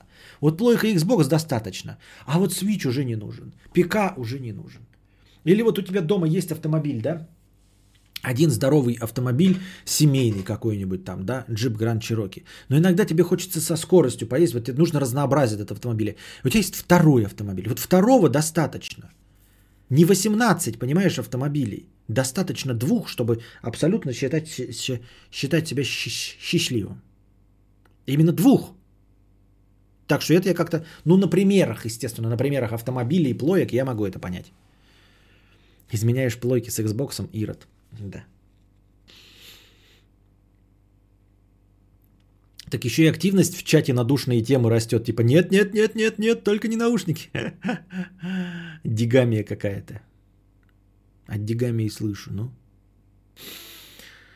Аноним 3000 рублей, спасибо. Демократка-любовница и республиканка-жена. Типа того, да. В этом плане, для того, чтобы, знаете, нужно покрыть разные необходимости. Смотрите, я сейчас опять, блядь, меня понесет нахуй. Смысл какой? Ты хочешь действительно разнообразие. Поэтому тебе нужно, заморачиваться не хочется, чтобы разных все время трахать, да? И при этом, если ты разных потрахаешь, например, да, то... Тебе потом через какое-то время тоже захочется вот этого же разнообразия. Вот. Но тебе нужно покрыть максимум разных предпочтений 2 разными партнерами. И тут мы что видим? Что для того, чтобы покрыть разными партнерами, они должны максимально друг от друга отличаться. Соответственно, одна должна быть, например, светлокожая азиатка, а вторая темнокожая еврейка. Ну, прям афроеврейка. Но тут мы сразу же встаем на этот скользкий путь. А почему одна и одна? Это не покрывает все разнообразие. Значит, одна светлокожая азиатка и афроеврей. Угу. Говорящий на разных языках. Светлокожая азиатка ученая, а темнокожий афроеврей художник или тиктокер. Темнокожая азиатка 20 лет и темнокожий афроеврей 45 лет. Вот это я понимаю разнообразие, да? И она такая, и эта темнокожая азиатка, ученая, думает, да? С кем же ты мне изменяешь? С кем ты мне изменяешь, спрашивает она тебя. Я хотел разнообразия. Какого разнообразия? Я азиатка, я ученая, ой, я со мной потрахаться есть с чем поговорить. Я и умная, вот, и раскрепощенная. Что тебе еще нужно было? Я решил покрыть все возможные желания. И кто твоя любовница? Вот она. Это наш садовник Израиль Вашингтон. Израиль Бабатунда. Костя, ты не думал перейти на новый уровень гейминга, обновить комп, купить игровой моник на 240 Гц? Нет, это очень-очень-очень дорого. Во-первых, у меня нет таких денег. И я не готов, даже если мне появятся такие деньги, потратить их на комп. Я бы лучше там мотоцикл купил или построил себе стрим-хату. Это во-первых. А во-вторых, мне нравится консольный гейминг. Я обожаю, включил, установил и играть. И не дрочить настройки, чтобы не знать, почему у меня проседает FPS. Из-за винды, из-за того, что у меня неподходящая оперативка или еще что-то 5-10. Если я на консоли запустил и вижу просадку в 15 FPS, то я что знаю? Я четко знаю, что так и задумано. Что значит эти просадки в 15 FPS и должны быть. И что главное, я с этим ничего не могу поделать. Не могу установить новые обновления для винды. Не могу там поменять планки местами, еще что-то сделать. Я точно знаю, что если я вижу какую-то шляпу, блядь, баги, то так оно и задумано. И главное, все это не в моих силах исправить. А на компе, какой бы сильный комп у тебя не был, ты как, заметил какую-нибудь хуйню, блядь, на своем 240-герцовом мониторе и думаешь, блядь, а была ли эта херня или мне показалось? Просела ли у меня на 2 FPS или не просела? Установил ли я последние драйвера NVIDIA Experience или не установил? Или это винда глючит? Или кто-то ко мне подключился и по вебке наблюдает, как яйца чешу? Если ты мне предоставишь новый комп такой, я тогда с удовольствием. А нет, так нет. Купил мотоцикл и гоняешь по дорогам в 1000 FPS.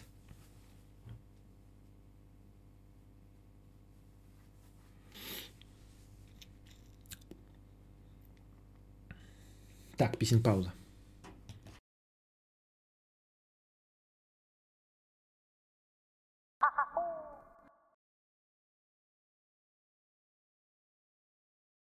Очень коротко о ценовой политике стрима. Все донаты читаются в порядке очереди. Будьте терпеливы, и мудрец обязательно зачитает. Это шутка, это я просто... Короче, это технические детали. Все нормально, все нормально, все нормально. Не надо. Так. Шулюм Петрович, а мне вот интересна одна вещь. Мне, блин, я вот все время сижу, вы же видите, да, как у меня все дергается.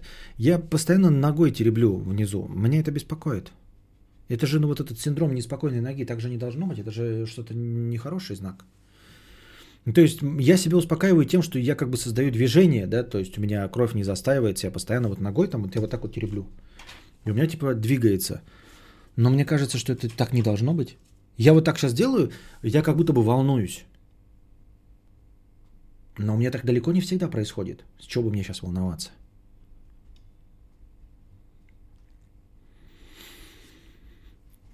А мне вот интересна одна вещь, Шулюм Петрович, 500 рублей. Если всем тем, кто изменяет и говорит, что его ее не устраивает партнер, и они жахаются на... Если всем тем, кто изменяет и говорит, что его не устраивает партнер, и они жахаются на стороне, какова была бы их реакция на то, что им изменяет их партнер, которым они изменяют? Типа скажут норм, окей, или начнут бомбить, как ебланы, что она шлюха-шлюх. В ужасе перестал дрыгать ногой. Я не знаю, но предполагаю, Шулюм, что у людей нет этого, нет никаких противоречивых чувств. Я уже давным-давно заметил, и я уже об этом говорил, что типа мне самому, конечно, это не нравится, но люди – это довольно противоречивые существа. И когда человек говорит, например, ненавижу кого-нибудь там отвратительных человеков, да, и при этом сам ворует зубные щетки, у него не срабатывает, типа, я буду скрывать и не буду говорить, что я ворую зубные щетки, чтобы все не поняли, что я такой же мудофил, как те, кого я осуждаю. Нет, он будет говорить, ему говорит, а ты же воруешь зубные щетки. Да, я ворую зубные щетки, ненавижу воров, ненавижу расизм и негров. Ну, старая добрая шутка. Вот.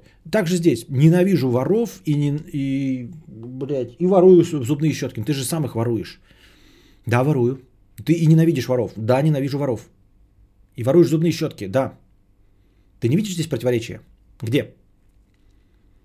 Но ты не видишь противоречия в том, что ты ненавидишь воров. Правильно, верно, ненавижу воров. А сам воруешь зубные щетки. Какая связь? Ты что, не понимаешь? Ты ненавидишь людей, которые воруют. И при этом сам воруешь зубные щетки. Что ты хочешь сказать? Какая связь? Ну да, я ворую зубные щетки. И ненавижу людей, которые воруют. То есть вот так обычно реагируют люди на все. А ты говоришь, те, кто изменяют, как бы они отреагировали. Нет, никакого противоречия нет абсолютно. Это нормальная реакция человека на лицемерие и двуличность. Кадавр, я не знал, что такой синдром есть. Всю жизнь ногами дергаю, зачастую, когда сижу на месте. Либо когда сажусь, пиздец, лежать не могу из-за этого чувства ноги. Вот это синдром неспокойных ног. И он может говорить о чем угодно, блядь. С этим надо что-то делать, блядь. Надо как-то это диагностировать и проверять. Типа, ну, о невралгии может говорить, какие-то о психических заболеваниях в том числе. Тоха, 50 рублей. У нас в семье были проблемы. Секс один раз в неделю в одной и той же позе. Я долго решался, но тоже завел на стороне. В итоге с женой все хорошо, просто сбрасываю лишнее на стороне. Брак улучшился даже. Я в себе стал уверен и жизнь заиграла, пишет Тоха. Блять, история успеха. Как это? Ошибка выжившего. А кто-нибудь нам скажет, расскажет о том, как не получилось? Костя, что за травма с зубными щетками? У тебя в детстве на глазах щетку украл, потом повернулся к тебе и с мерзкой музыкой плащ распахнул и письку показал. Что? А тебя почему это волнует, Кирилл Туховец? Это ты тот черт поганый, который ворует зубные щетки? Ты?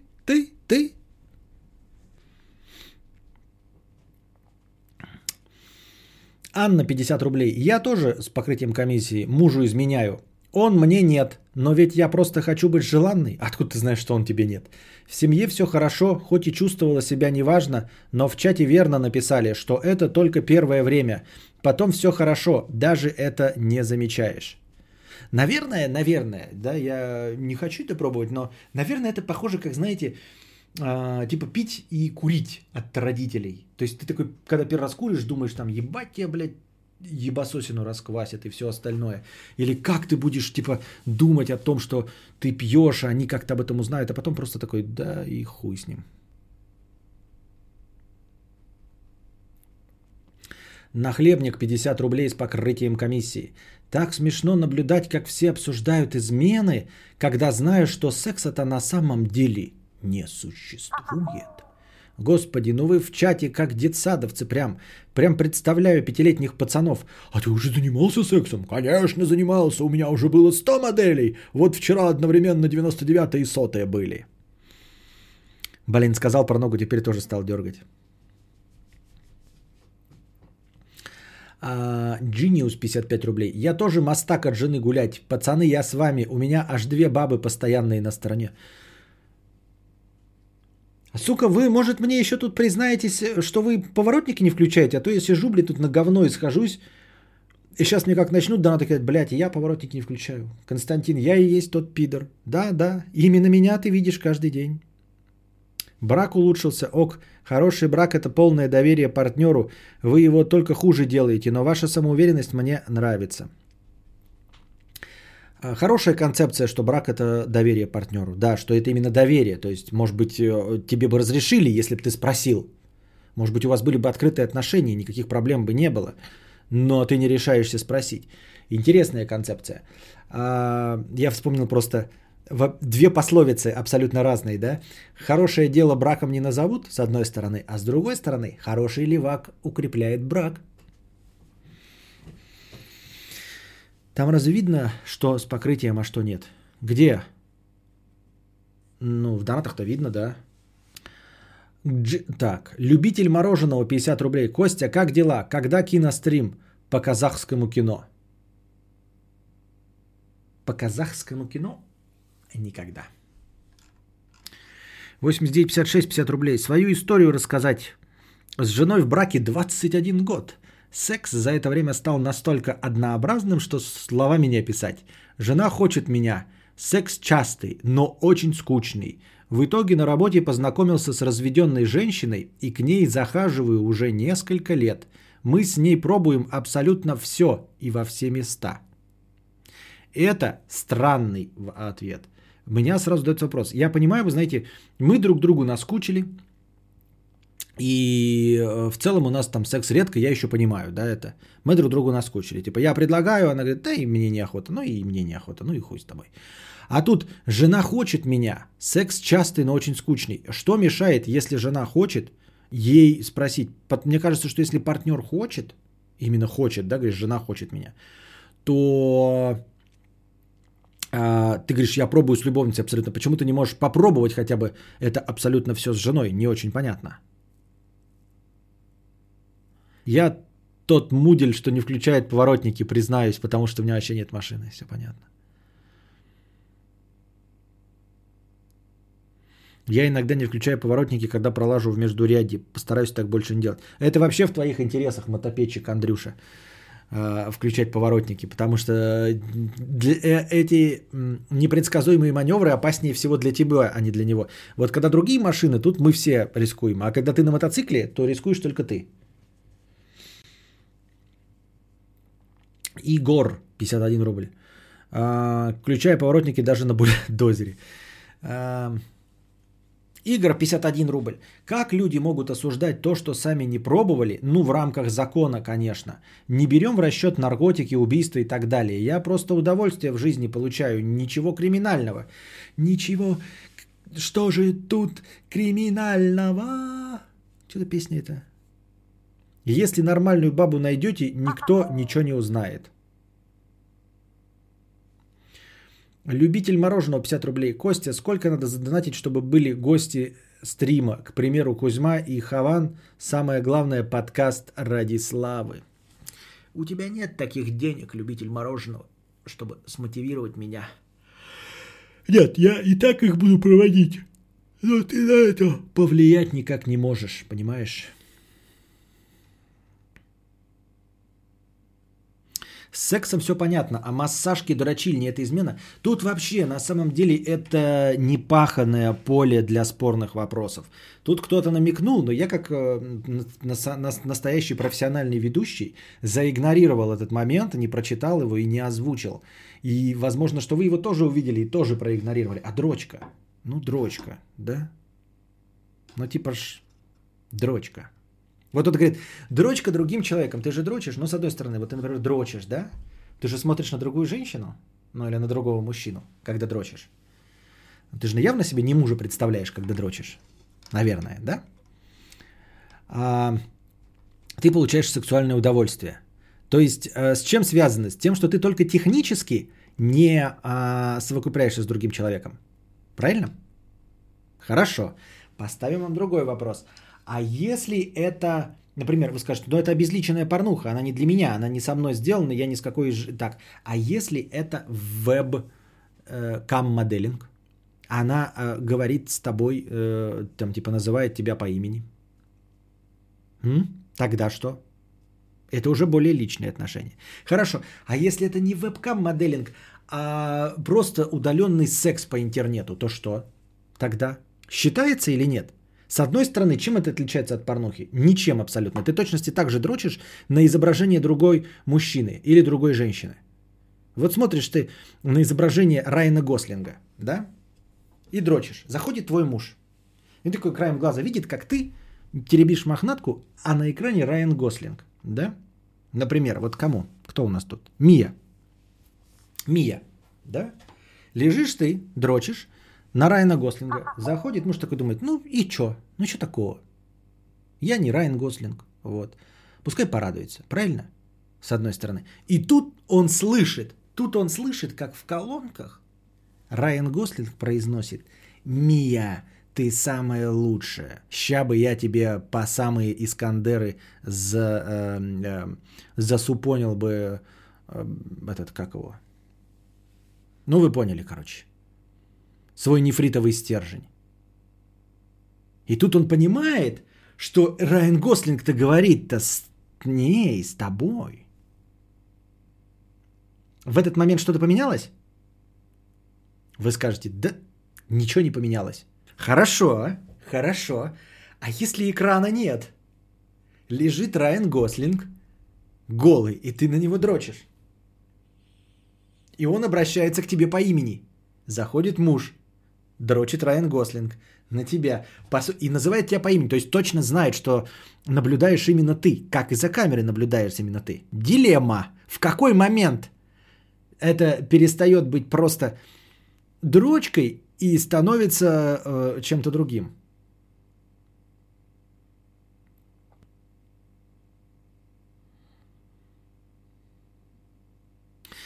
Предлагаю перейти на следующий уровень и начать обсуждать, как зомби ебутся и дрочат, и самое главное, в каких наушниках. Является ли изменой ебля зомби? Ведь зомби ничего не понимает. И явно ты ебешься с зомби не по любви, правильно? Явно же не по любви ебешься с зомби. Соответственно, что? Какая проблема может быть? Никакой. Чисто технически это дрочка телом.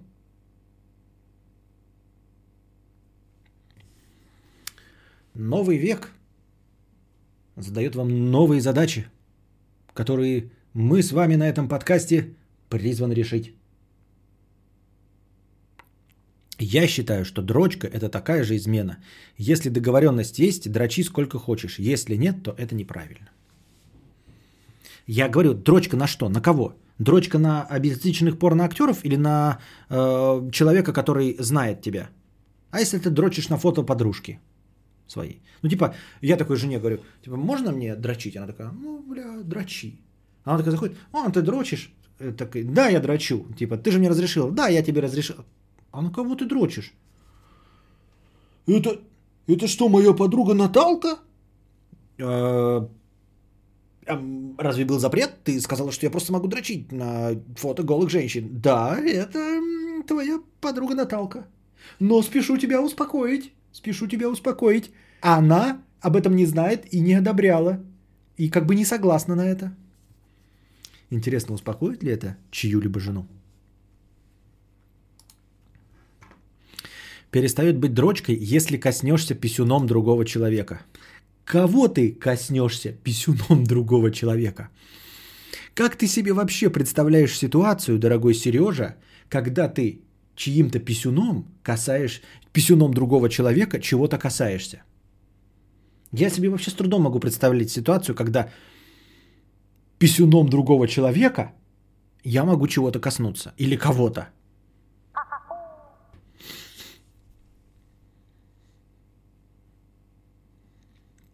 Все как всегда, дрочка и ебля. Это я вовремя зашла.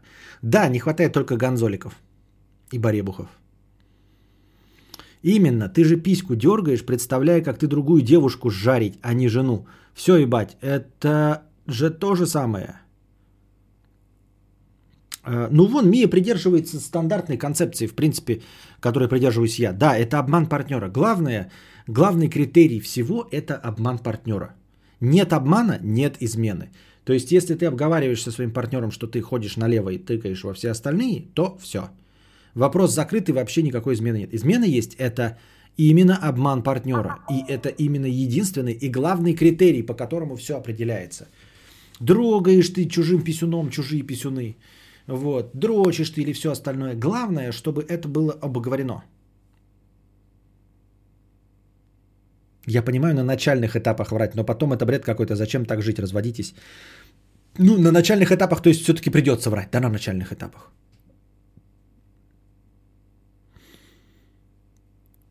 Люди, которые думают, что их партнер не мастурбирует, вы ебейшие, странные. Вам, пух вам миром, братишки.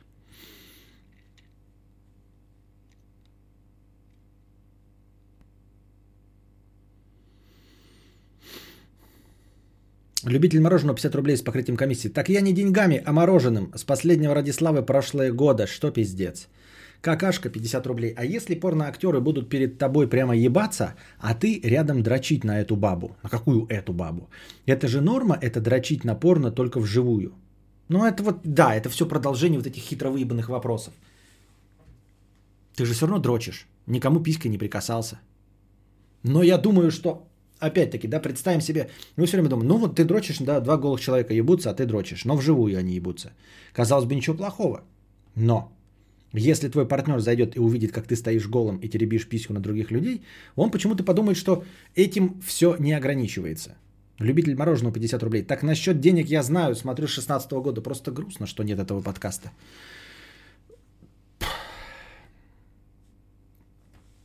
На самом деле, мне кажется, что Радислава был довольно душный.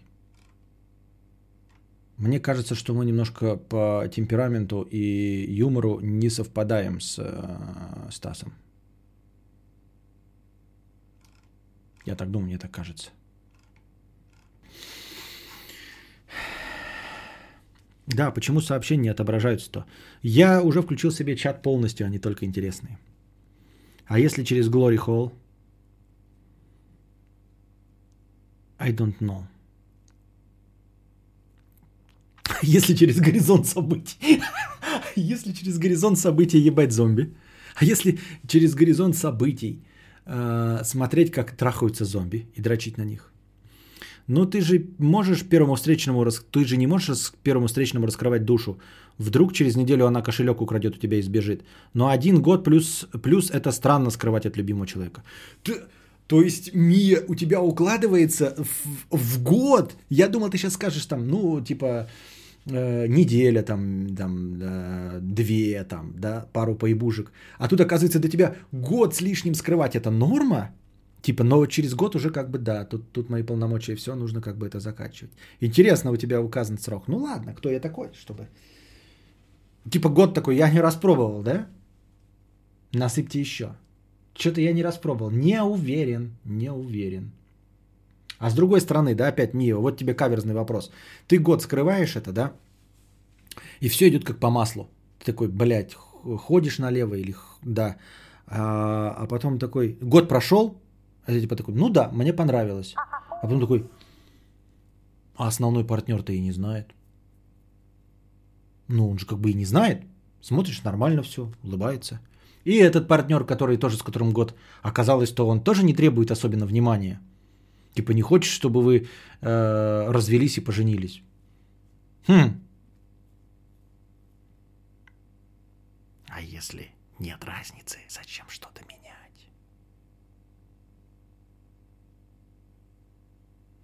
А если сменить пол, переместиться назад во времени и переспать с самим собой? Про это есть фильм «Нахлебник». Про это есть фильм с Итаном Хоуком. По рассказу самому известному. Смотри. Короче, как найти этот фильм и как найти рассказ? Нужно зайти на Луркоморье, открыть статью «Путешествие во времени», и там в разделе «Литература» будут перечислены все возможные способы путешествий во времени. И среди прочего, как апофеоз всего этого, будет приведен рассказ фантастический. Я не знаю, стоит вам спойлить или нет, но потому что фильм полностью его раскрывает. В общем, апофеоз путешествий во времени. Это когда ты перемещаешься во времени и зачинаешь сам себя. Сменив пол, зачинаешь сам себя. Вот, это обыграно в этом рассказе, как бы больше ничего тут уже не придумаешь хитровыебаней, чем эта ситуация. Вот, и кто бы мог подумать, это экранизировали. В принципе, неплохой одноразовый фантастический фильм, играет там главную роль Итан Хоук, это я точно помню. Вот. Нужно найти тут рассказ, а потом по нему типа экранизацию найти. Измена – это когда в моей жопе палец Райана Гослинга, остальное флирт. Понятно. Это крайний срок, типа, который мне, наверное, может быть еще понятно. Я за то, чтобы с первых дней потихоньку начать раскрывать все карты. Потихоньку начать раскрывать все карты. Этот ежик будет жить здесь. Все понятно. Так. Все. Уже 4:20. Время 4:20. В Гондоне не считается. В другом городе тоже не считается. В Лас-Вегасе не считается. Ну и в целом в любом другом городе. Если расстояние больше 500 километров, то не считается.